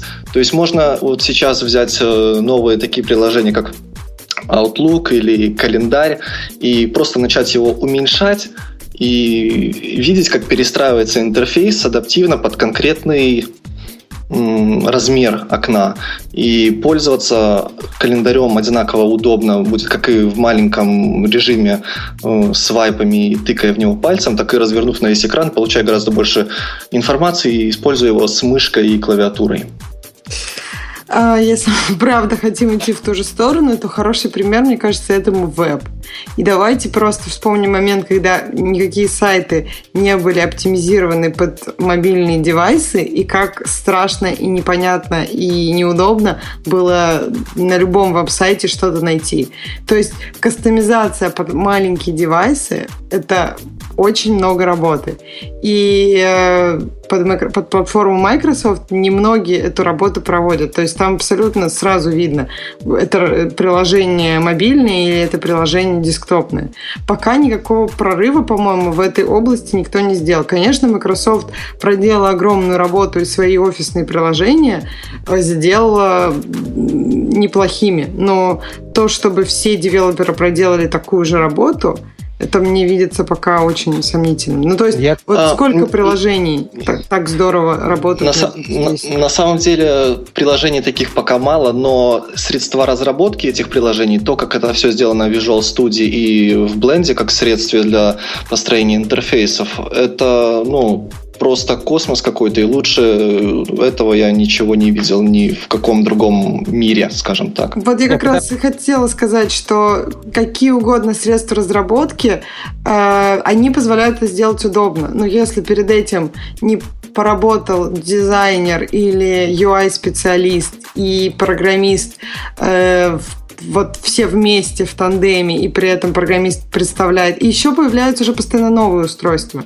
То есть это очень сложно сделать абсолютно вот таким растягиваемым на любой, на любой размер устройства. То есть мы можем это делать под какие-то несколько размеров, но когда мы говорим о абсолютно вот таком разбросе в один пиксель, это не будет, это всегда будет некий трейдов. То есть вот нет, тут чуть-чуть лучше, так, тут чуть-чуть хуже. Никто не делает именно что с разбросом в один пиксель. Там ставятся вполне определенные, э, скажем, ну, появляется новый брейк, брейкпоинты. Новый Нет. телефон появляется. Все, у тебя уже вот для этого телефона все разъезжается. Либо у тебя все там кнопки, все элементы управления маленькие, либо, ну, это смотрится как-то все. Это, я, мы просто на iOS, например, недавно проходили с появлением iPhone 6 Plus.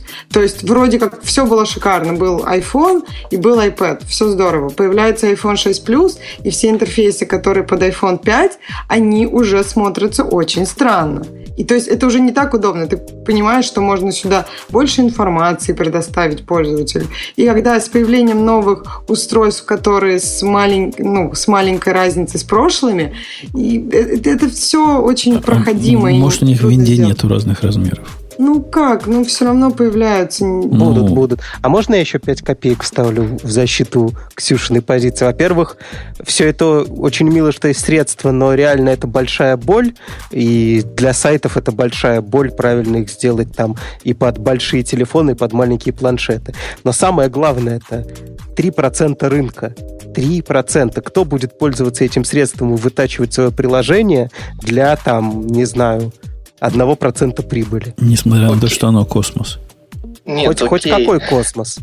Рынок а... все диктует. Если бы у них было 90%, они бы могли с очень плохими средствами разработки диктовать свои условия.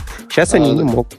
Они сейчас так э, забавно вот на конференциях Build и прочих, э, они везде акцентировали в то, что у них, э, так как единая операционная система, то по сути люди, пишущие для 10 винды, они пишут для миллиарда пользователей, как они про это говорили, ну, считая то, что ну, если это винда, то без разницы какая, на, на мобильнике, который как бы 3%, или десктоп, который все остальное. Ну, ты сейчас маркетинговый булшит пересказываешь, ты же понимаешь, что работа нужна да, да, да.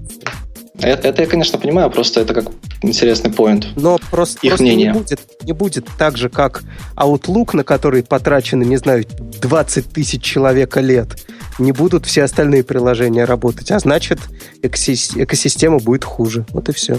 Ну, то есть будет как обычно, что по десктопу оно хорошо, потому что там много пользователей, там много денег, а под все остальное оно по остаточному принципу. И, в принципе, этим как-то можно пользоваться. То есть, ну, лучше со стилусом, если это планшет, потому что ну, нереально попадать. Все не очень большое. И, и на телефоне, но, опять же, там есть несколько, там, десятков приложений от Microsoft или кому Microsoft Microsoft занесла денежки, которые хорошо работают под телефон, а дальше это все не движется. То есть люди-то не идут, потому что там нет денег. Я знаю, что они на конференциях сейчас очень активно говорят, что они там сделали кросс-компиляцию, и можно Objective-C, например, компилировать в сторону Microsoft. Но все, кто на это смотрели, сказали, что там, ну, действительно, может, ты это, конечно, скомпилируешь, но нет никаких же библиотек. То есть это надо компилировать все, что есть сейчас под iOS. То есть Foundation и так далее. И это огромная работа. То есть никто этим заниматься не будет. Apple этим заниматься не будет. Не надо. Microsoft, ну, тоже, видимо, столько ресурсов. То есть это кросс-компиляция, не совсем понятно. Ксюшенька, по поводу тыкать и по поводу твоего неприкрытого сексизма, который звучит всегда, даже когда мы его не слышим. Шовинизма, я бы даже сказал. Да, у меня, у меня же теперь женщина работает. И эта женщина, когда пришла, заказала себе компьютер, чтобы мы и купили. Догадайся, какой. Ну, Мак, а ты есть свой старый да просто нет, да нет, это Дмитрий, я спрашиваю. Догадайся, Дмитрий, какой компьютер она захотела? Lenovo Yoga? Хуже. Она захотела в майкрософтовский... Surface? Surface. Surface, да, этот. Mm. И когда я сказал только через мой труп, она потихонечку привыкла к Маку, к моему старому, конечно. Но одна проблема у нее есть. Она все время тыкает пальцем в экран. Видимо, долго, долго сидела с Surface с этим. Тыкает в экран, могу... пытается раздвинуть пальцами, когда ей что-то больше хочется сделать. Я могу сказать по своему опыту. Вот у меня сейчас рядом лежит MacBook Pro 13, и я все-таки еще с большим интересом посматриваю на новую йогу леновскую, э, третью, и как-то такое ощущение, что десятая винда на MacBook работает лучше, чем macOS. Воу-воу-воу, полегче. Ну, простите меня, да, но есть такое впечатление. А в чем лучше? А... Чем macOS, тебе сказали. Чем, чем macOS. Нет, ну, то есть, мне интересно именно, что, что привлекает. Что ты курил, интересно, Ксюша? Скажи, пожалуйста. Ну, ну, может, она работает, например, вместо 9 часов, которые мой MacBook, целых 2 часа. То есть видно, что активнее работает, правильно? КПД выше. Шумит ну, и греется? Нет, ну просто что больше значит? по, по внешнему виду и, собственно, а, пользовательскому обои, обои тебе понравились. Ну да, это ну, красивенько быть... лазером нарисовали. Вот эти моменты, ну, то есть, если это как-то очень даже трудно описать словами, это может быть просто больше к чему привык человек. Ну, то есть, если это не какие-то там сравнения технических моментов, то, ну, наверное, просто больше с виндой дал, как бы, а, скажем, скажем, скажем так, что у них картана, она вполне работает на десктопе, и я ей активно пользуюсь. Для чего? Да-да-да, мне вчера надо было вот с этими картанами, прямо зла не хватает. Еду вчера в машине – Отвезли тещу, значит, позавчера в аэропорт, едем обратно, куда-то заехали. Жена говорит, а узнай, где самолет сейчас? Ну, я же думаю, сейчас, я сейчас Сири спрошу же, даже, правильно? А что я хотел Сири спросить? Хотел спросить, сколько времени сейчас в Истамбуле? Попробуйте задать этот вопрос Сири в движущемся автомобиле. Она то ли мое слово Истамбул не понимает. Я уже Константинополь говорил. И Царьград. В общем, все пробовал. Не понимает заразу. Я то же самое. С географическим названием почему-то очень сложно. Мы сидели с iOS-девелоперами, это, по-моему, было на ВВДЦ, и пытались у Сири узнать, по-моему, столицу какой-то страны. И вот просто никак. Страну никак не понимает. Причем это был абсолютно нормальный американский акцент. Это не мой такой самарский или какой-нибудь. То есть все равно никак. Географические названия, видимо, это что-то достаточно пока сложно. Видимо, и контекст трудно словить. Вдруг угу. чувак спросил, что ты про Истамбул. Какой Истамбул? Ты в Чикаго. Угу. Зачем тебе Истамбул? Да, то есть географические названия, видимо, трекаются, наверное, локальные, а если ты хочешь спросить что-то про, ну, я не знаю, про столицу какого-то европейского государства, работает почему-то очень плохо. Не понимается именно слово. То есть все остальные слова понятны, но вот ну, знаю, может, Картан у них в Индии 10 как раз про, про Цареград бы все и рассказала. Причем заметьте, что если у нее спросить расстояние до Луны, она тебе отлично ответит, а вот про Стамбул ничего не знает. Вот да, ей, ей трудно да. понять, что ты от нее хочешь. Дмитрий, спасибо, что нам зашел рассказать про, про винду. Мы про нее не знали ничего и знать не хотим, но хорошо, что нам все равно рассказал про нее. Заходи еще. Окей, вам спасибо. Окей, Ксюшенька, да, тема пользователей? Я так думаю, что пришло время тронуть их за вымя. Если есть там что трогать. Ну, мне кажется, там не так, чтобы прям много. Да не, но... не может быть. У нас такие пользователи, которые темы такие пишут. Так, что... первая тема очень важная. Мне кажется, 6 плюсиков. Умпутун, расскажи, пожалуйста, куда ты направил китайца в качестве его второй профессии в этом более техническом подкасте? Окей, окей. У нас была тема про сисадминов здесь ниже. О том, что эта профессия умирает. Помните? И, и ты его отправил в умирающую профессию. О, на каждый раз. Слушатели меня знают, как я люблю эту профессию сисадминов и считаю их недопрограммистами. Поскольку у меня уже есть один недопрограммист, неужели это не было бы логично двинуть его в эту сторону? По-моему, решение напрашивается само.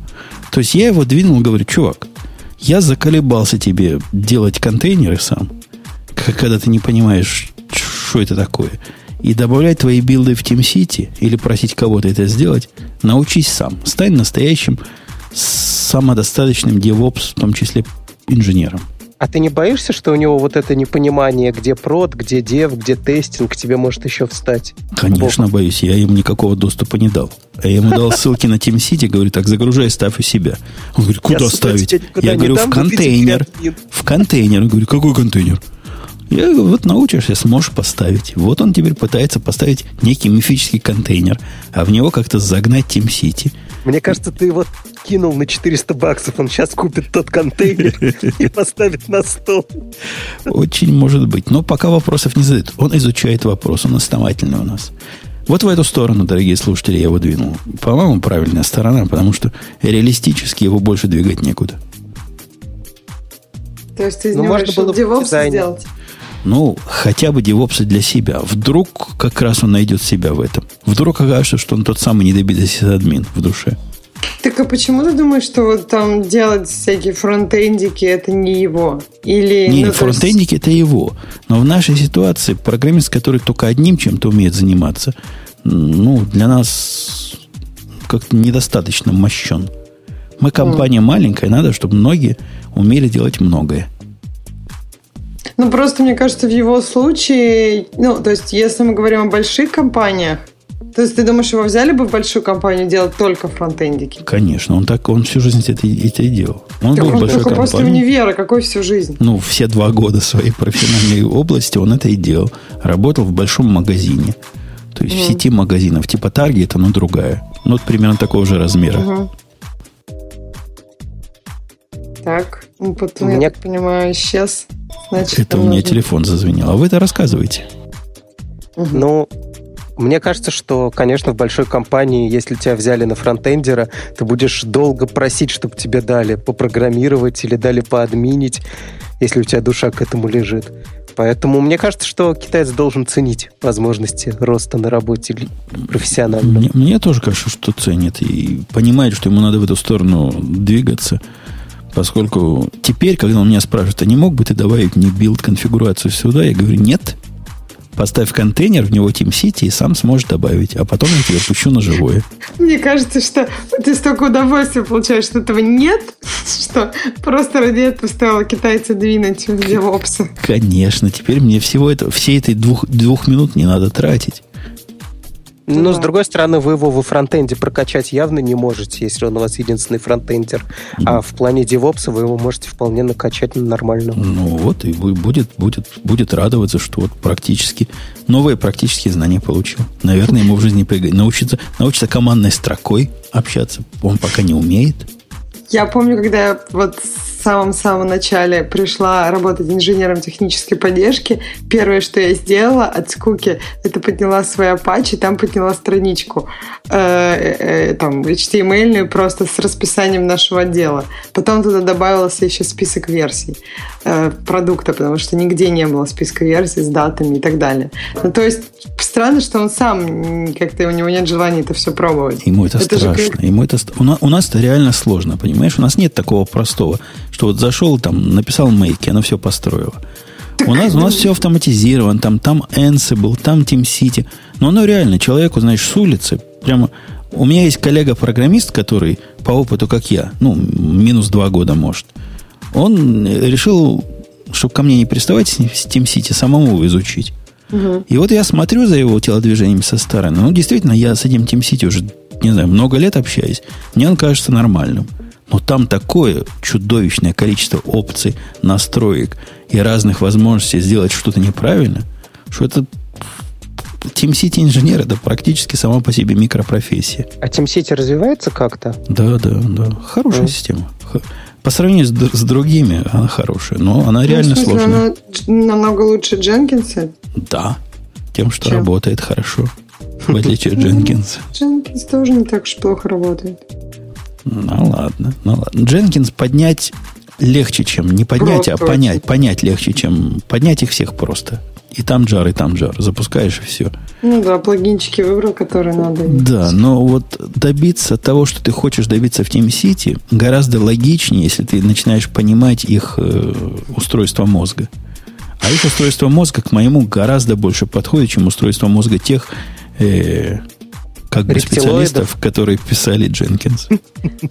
Ну, Дженкинс какой-то, да, есть ощущение такой непричесанности там много где. Но он, в принципе, часто сделает то, что тебе надо. Я не знаю, какие у тебя, ну, то есть, насколько у тебя вычурнее задачи, но сделать что-то достаточно логичное для этой системы на Дженкинсе обычно нормально. Не, не, не какие-то там серьезные проблемы. Окей, следующая тема нашего подкаста. Следующая тема Go 1.5 э, бета практически нет пауз э, в Garbage Collection. Типа круто дал тему, чувак. А ссылку да, типа ссылки по, нет, две картинки будет. с конференции. Мне кажется, что просто он как-то Кар- очень картин, Картинка хорошая, хорошая картинка. Там у них я видел другую картинку, где были вертикальные диаграммы, и у них раньше был я так понимаю, сборка мусора в виде одного процесса, в виде одного шага, ну. который останавливает мир. А теперь оно разбито на три шага. Там два подготовительных, которые, не, видимо, не останавливают мир. И последняя четверть, вот та самая, которая, да, тормозит, но ну, паузе. Что значит нет пауз? Есть а пауза. кто сейчас самый крутой в Garbage Collection? Мне кажется, как бы Java достаточно сильно используемый язык и, наверное, самый популярный с Garbage Collection. Как у вас там? До сих пор есть проблемы с этим? Да уже, Или... дав- уже давно нет. Тут есть... такой, во-первых, такое количество настроек Garbage коллекторов это раз. Во-вторых, по умолчательно Garbage коллекторы даже для моих задач, когда этого самого Garbage генерируется garbage in, garbage out, полно. Все равно это уже давно не было той проблемой, которую надо было тонко дебажить. Ну вот, я так понимаю, с играми, по-моему, у них было такое до сих пор. Ну, по крайней мере, с играми на андроиде я помню, что э, популярный workaround, когда ты загружаешь все свои текстуры в самом начале и больше вообще не трогаешь их никогда. Ну, потому что если ты будешь что-то загружать, у тебя э, garbage collection вдруг проснется, начнет коллектить, и у тебя мож, могут быть заметны тормоза. Но, ну, по крайней мере, и в нашем серверном мире есть масса решений такого off-hip сделать э, место, где хранится все. Угу угу. которая вообще от garbage коллектора скрыта. Бывает такое. Но это та самая оптимизация, которую лучше делать не сразу. А где, если не в, не в куче и не на стеке? То есть где офхи? Ну, вот внаружи, нативными средствами. В, в самой Java есть э, способы хранить э, не в куче. Mm. А есть масса разных внешних библиотек и систем целых фреймворков, прости господи, которые вот этим только и занимаются. Это чтобы, типа, не подвластно было garbage collection? Ну, да, mm. чтобы гарантированный перформанс э, э, работы с памятью. Так, а там же нач... может начать утекать, получается, если garbage collection не подвластно. Ну, Нет? за все надо платить свою цену. Как интересно, а? В Java исхитрились затейники, чтобы еще... Ну да, в общем. Следующая тема, тема специально для Бобука и только для него. То есть можно пропускать Можно Бобука, пропускать, нет? даже не кликая на ссылку. Так нет, это что-то надо зайти. Pornhub представляет роботизированную задницу. Ну да. О, Господи. Картинки смешные, но я не знаю, зачем это Бобуку. Ну, чтобы поржал. Да. В общем, да, Бобук, мы сохраним эту тему для Бобука. Дальше у нас, по-моему, там много про Хаскель. А, первое. У, индусов... у нас ты специалист по Хаскелю, кажется, да? Я специалист по Хаскелю. Или ты я специалист люблю по ML. Я люблю ML. А, индусов будут поголовно учить Хаскелю. как вы думаете, это им поможет? Сейчас а, а, а что вы против индусов имеете? Среди а. индусов хороших программистов больше, чем среди русских. Потому Конечно, что их просто больше. больше. А среди китайцев больше, чем среди индусов. А я вам скажу даже больше. В процентном, кажется, в процентном уже... отношении программистов русских к программистам хорошим это процент соотношение, нам, по моим наблюдениям, хуже, чем программистов индийских, программистам индийским хорошим.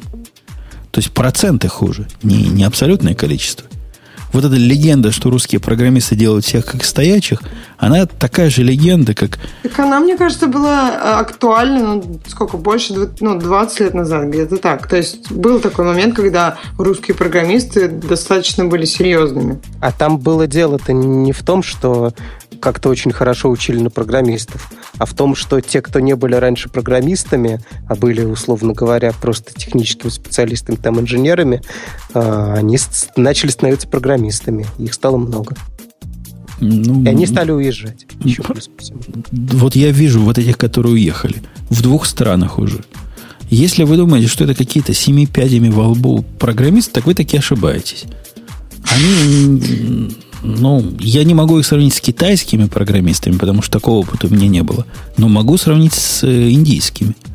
Так вот, они ничуть не лучше. Ну, так и хорошо. Хорошо, что не сильно хуже. Ну вот странно, на самом деле, я знаю много людей, у которых немножко другие впечатления от этого. Ну, то есть... В, Конечно, там, когда ты строишь говорим... впечатление от того, что у тебя в Банглоре э, команда из 200 идиотов, среди которых есть один, который хоть как-то умеет программировать, и он, скорее всего, через два дня уйдет на другой проект, то я понимаю их проблемы.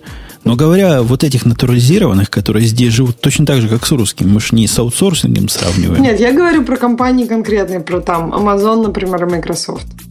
Про впечатление от работы и с русскими, и с э, нерусскими. И, ну, то есть у меня ну, не совсем такое мнение, как у тебя. То есть... У вас слишком маленькие выборки у обоих, чтобы делать да, великое выборки не, не, не такие большие, это понятно. Но просто я, я бы не сказала, что... Мне кажется, что вот м, программисты ну, согласитесь, из, Индии... из любой выборки можно сделать один абсолютно непокобелимый вывод. Русские программисты самые наездливые из всех программистов.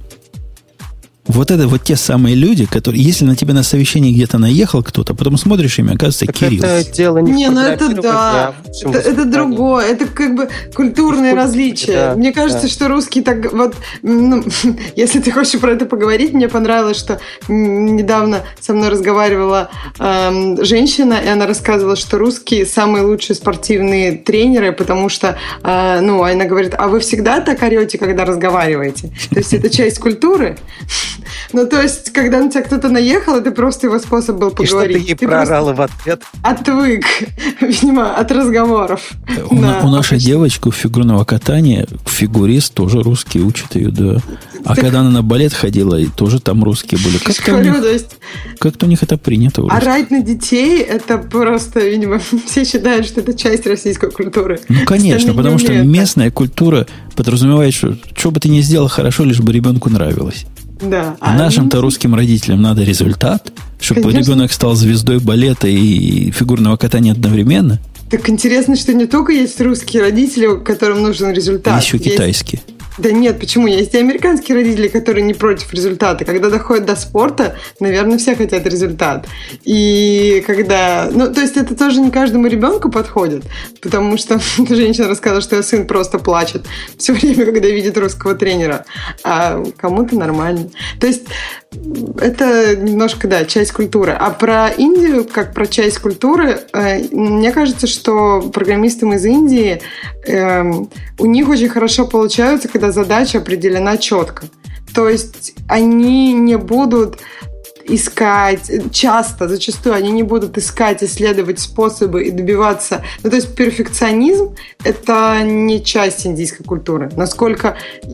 Ну, то есть это очень много разных событий меня к этому привели. То есть а в России все-таки э, эм, люди более склонны к искать, э, к там, оценке проблемы, предложению каких-то других решений. То есть, если тебе сказали сделать так, а ты считаешь, что это не очень правильно, то скорее там русский программист предложит какую-то другую версию. Или и, скажет, возможно, что ты дурак, я сделаю, как мне виднее. Ну, или, или наедет, да, как сказал. Есть такое, да. Ну, в общем... мы обсудили Хаскель. А, а зачем, зачем их Хаскель учат? Чтобы что? Ну, ну видимо, чтобы, чтобы парадигмам другим учить. Расширить сознание, да. Не, ну в принципе это неплохо, пускай их учат. Совсем неплохо. Haskell хороший. JavaScript они уже знают, Java они знают, теперь еще и Haskell будут знать. И с этим совсем багажом знаний попытаются... Представляете, можно купить в Банглоре 200 программистов на Haskell. А? а? Мне кажется, будет классно, что если сейчас все программисты из Индии начнут писать на скале. Вот будет прекрасно, мне кажется. Потому этот код будет мертвым грузом висеть. Ну, в общем, сурово это. Не знаю, мне кажется, хорошо, любое обучение это здорово. Меня удивляет, вот, например, момент, что в Индии английский это просто, ну, настолько... Они в школе все презентации, например, делают на английском. И при этом я бы не сказала, что, ну, то есть у них идеальный английский, скажем так. То есть, то, что у них очень native английский. У них прям прекрасный, четкий свой акцент, Но который... преподают им не native спикеры. Но просто из словарный запас. Да, то есть все, у них не только акцент, а еще и словарный запас достаточно бедный. При этом у них английский с самого детства. И слова они не те используют, которые наши русские американцы используют, да? Ну, причем тут русские-то? Нет, я про, про нерусских. Ну, в общем, меня вот это удивляет. Мне при этом кажется, ну, вот дадут им Haskell, и будет то же самое, как с английским. У них будет свой Haskell, и на котором они будут замечательно говорить и понимать друг друга. А остальные пусть стараются понимать акцент. так, что? Еще у нас что-то есть? Это интересно. При всем моем сложном отношении к Go я бы индусов в сторону Go все-таки двигал, а не в сторону Haskell. Почему? Ну, ну, во-первых, это реалистичный Go. То есть реалистическая цель такая. То есть ты не веришь в индусов и в Haskell? Ты только что доказывал, что Я не, я не верю ни, ни в индусов и Haskell, а я не верю в затею обучить относительно большое количество людей Haskell и получить от этого какую-то практическую пользу. А, а людей, которые сильно задвинуты на объектно-ориентированный подход, что, в общем-то, в Windows наблюдается, поскольку этот подход нас всех мучил в течение нескольких десятилетий, а у них это индустрия производства местных программистов в количествах нечеловеческих. Им дать что-то хотя бы другое, хоть чуть-чуть другое, и то будет хорошо. Haskell слишком резко для них. Да и для русских программистов это слишком резко. Я бы и русским программистам не советовал массами идти учиться Хаскелю. Подожди, ты, то есть ты бы советовал кому? Никому ты бы не советовал просто массово учить и Хаскелю? Никому. Мне кажется, зря. Мне кажется, это, ну, какой-то язык, э, ну, функциональный язык программирования должен быть еще на уровне университета, чтобы сразу было понимание разных концепций. То есть это не массовое обучение, это не к тому, что давайте сделаем это единственным языком программирования и больше никаких никогда. Это к тому, чтобы сразу понимать, что есть разные подходы к решению одних и тех же задач. Ну вот смотри, научатся они Хаскелю угу. или любому другому правильному э, функциональному языку. Под, их же учат не для повышения их самообразования. Не эта цель, а цель, чтобы их подороже продать. Вот в этих местах, где продают по головам. И вот с этими местами придут они. И увидят реальность, которая либо Java, либо Go, либо Python, либо еще что-то в этом роде, либо Ruby on Rails.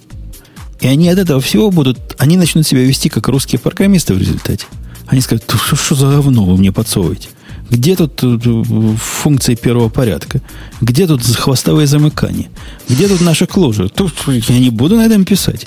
Ну почему? Из того, что ты сказал, на некоторых языках вполне можно что-то реализовывать близко им. Мне кажется, что вот идея вот, вот этого вот проекта, она как раз ну, я не знаю. То есть она не увеличит цену, если ты продаешь по головам потому что, мне кажется, она именно может увеличить как бы качество в итоге. Вот у нас до этого были индусы, которые счастливо работали на Java которые могли более-менее гладко перейти на Go. Теперь у нас будут индусы, которые будут работать на Java и ненавидеть весь свет. Зачем? У нас уже русские есть для этого. Зачем нам еще индусы нужны?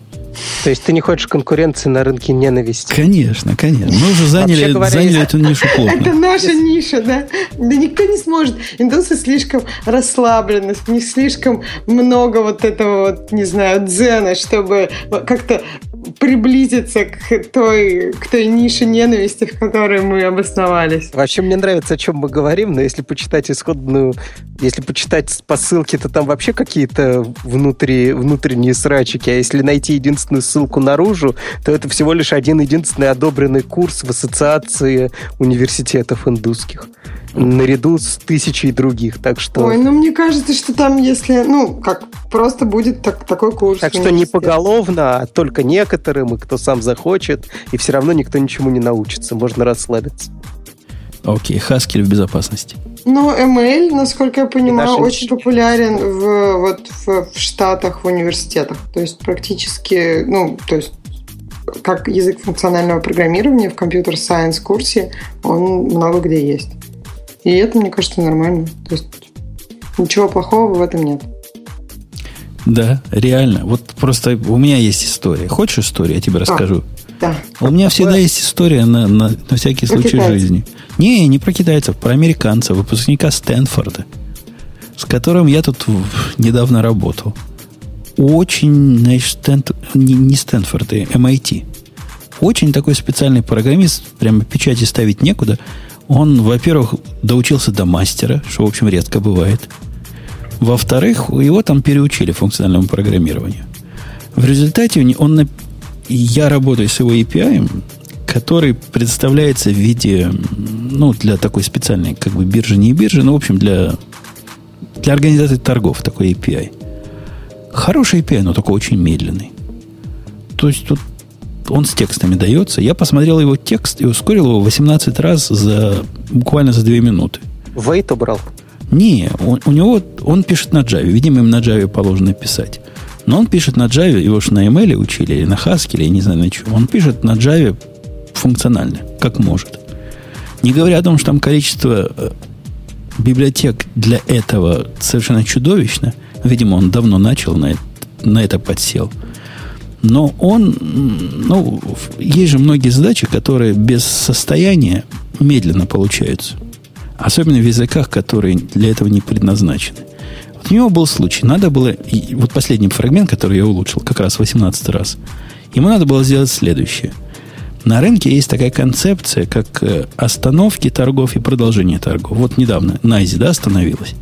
Как это выглядит с точки зрения программиста? Она посылает специальную такую запись, которая говорит, сейчас мы остановим торги для конкретной бумаги. Вот в случае, когда вся биржа останавливается, есть и специальное сообщение, что для всей биржи. Но по большому счету это такая фикция. На самом деле будут сообщения для каждой бумаги в отдельности, а потом, когда произойдет продолжение торгов, придут продолжения. Кроме того, для того, чтобы сделать нашу жизнь программистов посложнее, вот этих стопов бывает большое количество, хальтов этих – Например, можно остановить из-за того, что какие-то новости сейчас будет про компанию. Или из-за того, что у нее квартальный отчет. В общем, много всяких видов. А резюмов этих, они в основном неявные. То есть бывают явные, ну, опять же, чтобы жизнь медом не казалась, а бывают неявные. Например, появилось какое-то предложение и спрос, значит, продолжение торгов подразумевается. Понятно, да, задача? Угу. Для многих анализов необходимо понимать, когда бумага была остановлена, а когда она значит, была активна. И в его API есть прямо метод такой, который говорит, дай мне все окна, когда были торги остановлены. Там очень просто. Задаешь ему в виде входа символ, про который ты интересуешься, дата, про которую ты хочешь, и он тебе возвращает пару э, лист тюплов таких. Начало, конец, начало, конец, начало, конец. Все понятно, да? Вся задача. Угу. Так вот, как она у него была сделана? Функционально, без всякого immutability. Первым ударом он брал все м, сделки. Первый раз. Забирал все. Пробегался по ним по всем. Доставал из всех хальты. Каждому хальту запоминал его позицию вот в этом своем массиве, в котором, О, в который он загрузил. Потом О, у него получалось все ровно. Потом он делал второй проход. С каждый, каждый раз с каждого хальта он делал вперед смотрение – до каждого резюма и находил ему резюм. В результате, глядя снаружи на это все, это выглядит нормально. То есть, это понятно, как работает. У этой штуки нет никаких особых условий. Она всегда предсказуемо одинаково работает, но почти всегда предсказуемо медленно работает. Не считая того, что она работает о, от количество бумаг на длину, а может просто за один проход все делать. Конечно. Я, собственно, и переписал сделать в один проход, введя вот эту грязную, грязную состояние, Нет, которое понимает. Даже, можно даже сделать функционально, можно сделать с одним редюсом типа. То есть ты бежишь и накапливаешь ну, вот эти туплы накапливаешь потихоньку. Там он может быть без конца, когда возобновилось, ты фигачишь конец. Ну, Но то есть, в Java это справедливости ради не просто сделать. Особенно в Java до 8 это не просто сделать, а он, у него, видимо, код не новый. Но я, собственно, не о реализации, а о сайд-эффектах. Вот отсутствие сайд-эффектов его в, в в ситуации, когда у тебя вот такие выразительные средства есть, какие есть, приводит к тому, что код красивый, но очень медленный. Слушай, ну это известная тема. Вот, например, есть очень ну, известная задача подсчета там натуральных, ну, следующего вычисления там какого-нибудь натурального числа, э, ну, всех натуральных чисел меньше n, например. И если мы это делаем функционально, то у нас это получается совершенно другое решение с совершенно другой сложностью. Если мы либо если мы оставляем состояние. Нет, подожди, ты говоришь функционально, как будто есть только один функциональный способ. Я просто хотел бы намекнуть, Я бы сказал, даже чисто в случае функционально. Сум... Чисто функционально. Нет, То есть, когда мы никакого есть, э, когда мы говорим о чисто функциональности, когда у нас никакого сайд-эффекта, когда мы даже принтинг, эм, это side effect, и поэтому это должна быть специальная монада, вот я говорю о таком варианте, Нет, когда подожди, у нас не может быть равно, никакого state 'а. Все равно. Я тебе приведу простой пример. Можно сделать два map 'а с разными функциями, а можно сделать один с композицией этих функций. Вот тебе пример. И то, и другое чистое, но второе в два раза быстрее почему-то. Ну, вот, вот ну, в смысле, конечно, надо делать вторым способом. Ну, вот, Первый а способ это просто неправильное использование. Вот, Я имею в виду, что когда есть задачи, в которых, если ты используешь какой-то стейт, какую-то структуру данных, которая у тебя хранит текущее состояние, у тебя при этом э, сложность ну, можно... То есть ты понимаешь, ты сложность из области вычислений переносишь в сложность, в сложность области спейса. Ну, то есть time complexity переводим в space complexity. Это ну, это история о том, что решать какую-то задачу чисто функционально, либо мы можем ее решать не чисто функционально. Это известная проблема. И если в Стэнфордах или где там твой товарищ учился, этому не учат, я не знаю, то ли он пропустил какие-то курсы, это ничего нового в этом нет. Я не понимаю. То есть если человек не понимает, что, что 18 раз ускорить свою программу можно использованием известных хорошо и давно человечеству идей, то я не знаю. Мне кажется, что это какой-то красный флажок. Ну, то есть это нехорошо. Ну, зато, вот смотри, я, я понимаю его мотивацию. Зато его код, например, не надо тестировать. А мой надо. Потому что мой, он прям, он, он стрёмный. То есть с точки зрения человека, который смотрит на э, изменение состояния как на грех, который действительно надо обкладывать тестами со всех сторон, надо быть уверенным, что крайние условия у тебя не соблюдаются и все прочее – ну да, мой, мой код сложнее в этом смысле. Я согласна, но если мы говорим о увеличении производительности этого кода, как ты сказал, 18 раз, ну, мне кажется, очевидно, что какой-то, ну, какая-то боль в виде тестов или долж... ну, как бы это, это плата, да. Мы тестируем этот код, мы, он получается сложнее. Это, ну, это опять же трейдов. То есть мы можем сделать этот код красивым и идеальным, но медленным. Ну, если нам это надо, то мы идем туда. То есть, я не знаю, может быть, у вот твоему товарищу была поставлена задача такая, что никаких тестов, делаем все чисто функционально. И неважно, сколько это времени займет, в сто раз медленнее, окей. То есть, если у него была такая задача, он действительно решил ее здорово. Да, конечно, не было у него такой задачи, ему так захотелось. Ну, потому что, потому что это, во-первых, это красиво. И, и во-вторых, красивый, и в-третьих, красивый. Не, у него в любых... Не то, что он со всеми сбегает вот, э, как, как какой-то, какого-то императивного программирования. Нет. У него есть места. Но вот если я понимаю правильно строение мозга, если, например, ему надо сделать нечто, что в обычном императивном мире выглядит как цикл внутри с брейком, из которого ты уже вносишь результат, ты в его понимании это уже абсолютно недопустимая вещь. То есть вот это он уже не сделает никогда циклом. Никогда. Вообще никогда, понимаешь? Вот если цикл должен все сделать там внутрях, и какую-то внутри логику там провернуть, ладно, это, это бывает. А вот если брейк, то все, то это уже нет, нельзя. Видимо, так в Стэнфорде учат, я не знаю. Я тоже. В Стэнфордах не бывали. Не учились. Мы в ваших институтах не учились. Да, Ксюша вообще он из девопса пришла, оказывается из техсаппорта. Подня, да. Поднялась до наших вершин. Я просто... Мне было интересно. Я решил, что как-то как там все происходит. Видишь, мы программистов в DevOps отсылаем теперь. Ну, плохих. я просто был... Это был... Ну, это я еще училась. Это была середина моего обучения в университете, и мне нужно было что-то кушать, поэтому я решила как-то, что э, эти, эти два момента совместить, учиться пока и смотреть, как оно в реальном мире работает. Окей. Ну что, на этой оптимистической ноте? Да. Там остальные все на 2 балла. Угу. Всякие глупости. Хотя VirtualBox 5.0 вышел. На, всем радоваться. Всем крутить фонарики полчаса. Да, это, это, это хорошо. Надо его поставить даже. Хотя, наверное, я его уже поставил. Я когда последний раз запускал докер машин, это для тех, кто в курсе, как будто докер, только теперь современный путь такой есть. Подозреваешь, он вытащил новый. Хотя не, уверен. Надо проверить, на каком таки VirtualBox я живу на самом деле. Э, итак, у нас был сегодня подкаст, не помню выпуск какой, в гостях был Денис. Спасибо, что пришел. Мы не ред, не часто, а наоборот, редко пускаем кого-то вот так долго с нами посидеть. Да, давайте сделаем это доброй традицией. Ты заместил с собой одновременно Бобука, отца-основателя, и Грея, который Я не могу сказать, что Грея, я не сказал. Да, анекдотов было мало. Недоработочка. На, на Грея ты не дотянул, да. Есть над чем работать. Ксюша да. права. Я хотела сказать, что у нас выпуск был 452, и еще у нас в чате есть замечательная фраза, просто там шок, сенсация, потом себя считает не лучше индусов. Можно и такой, конечно, вывод сделать. Да. Хотя там ему правильно указали, кто такой на самом деле Умпутун, так что теперь он Я будет бы хотел заметить, знать. что мы говорили про хороших программистов, а не про великих. Точно. И это тоже правильно. И да, это, это повышает, повышает, повышает, повышает. Приходи еще.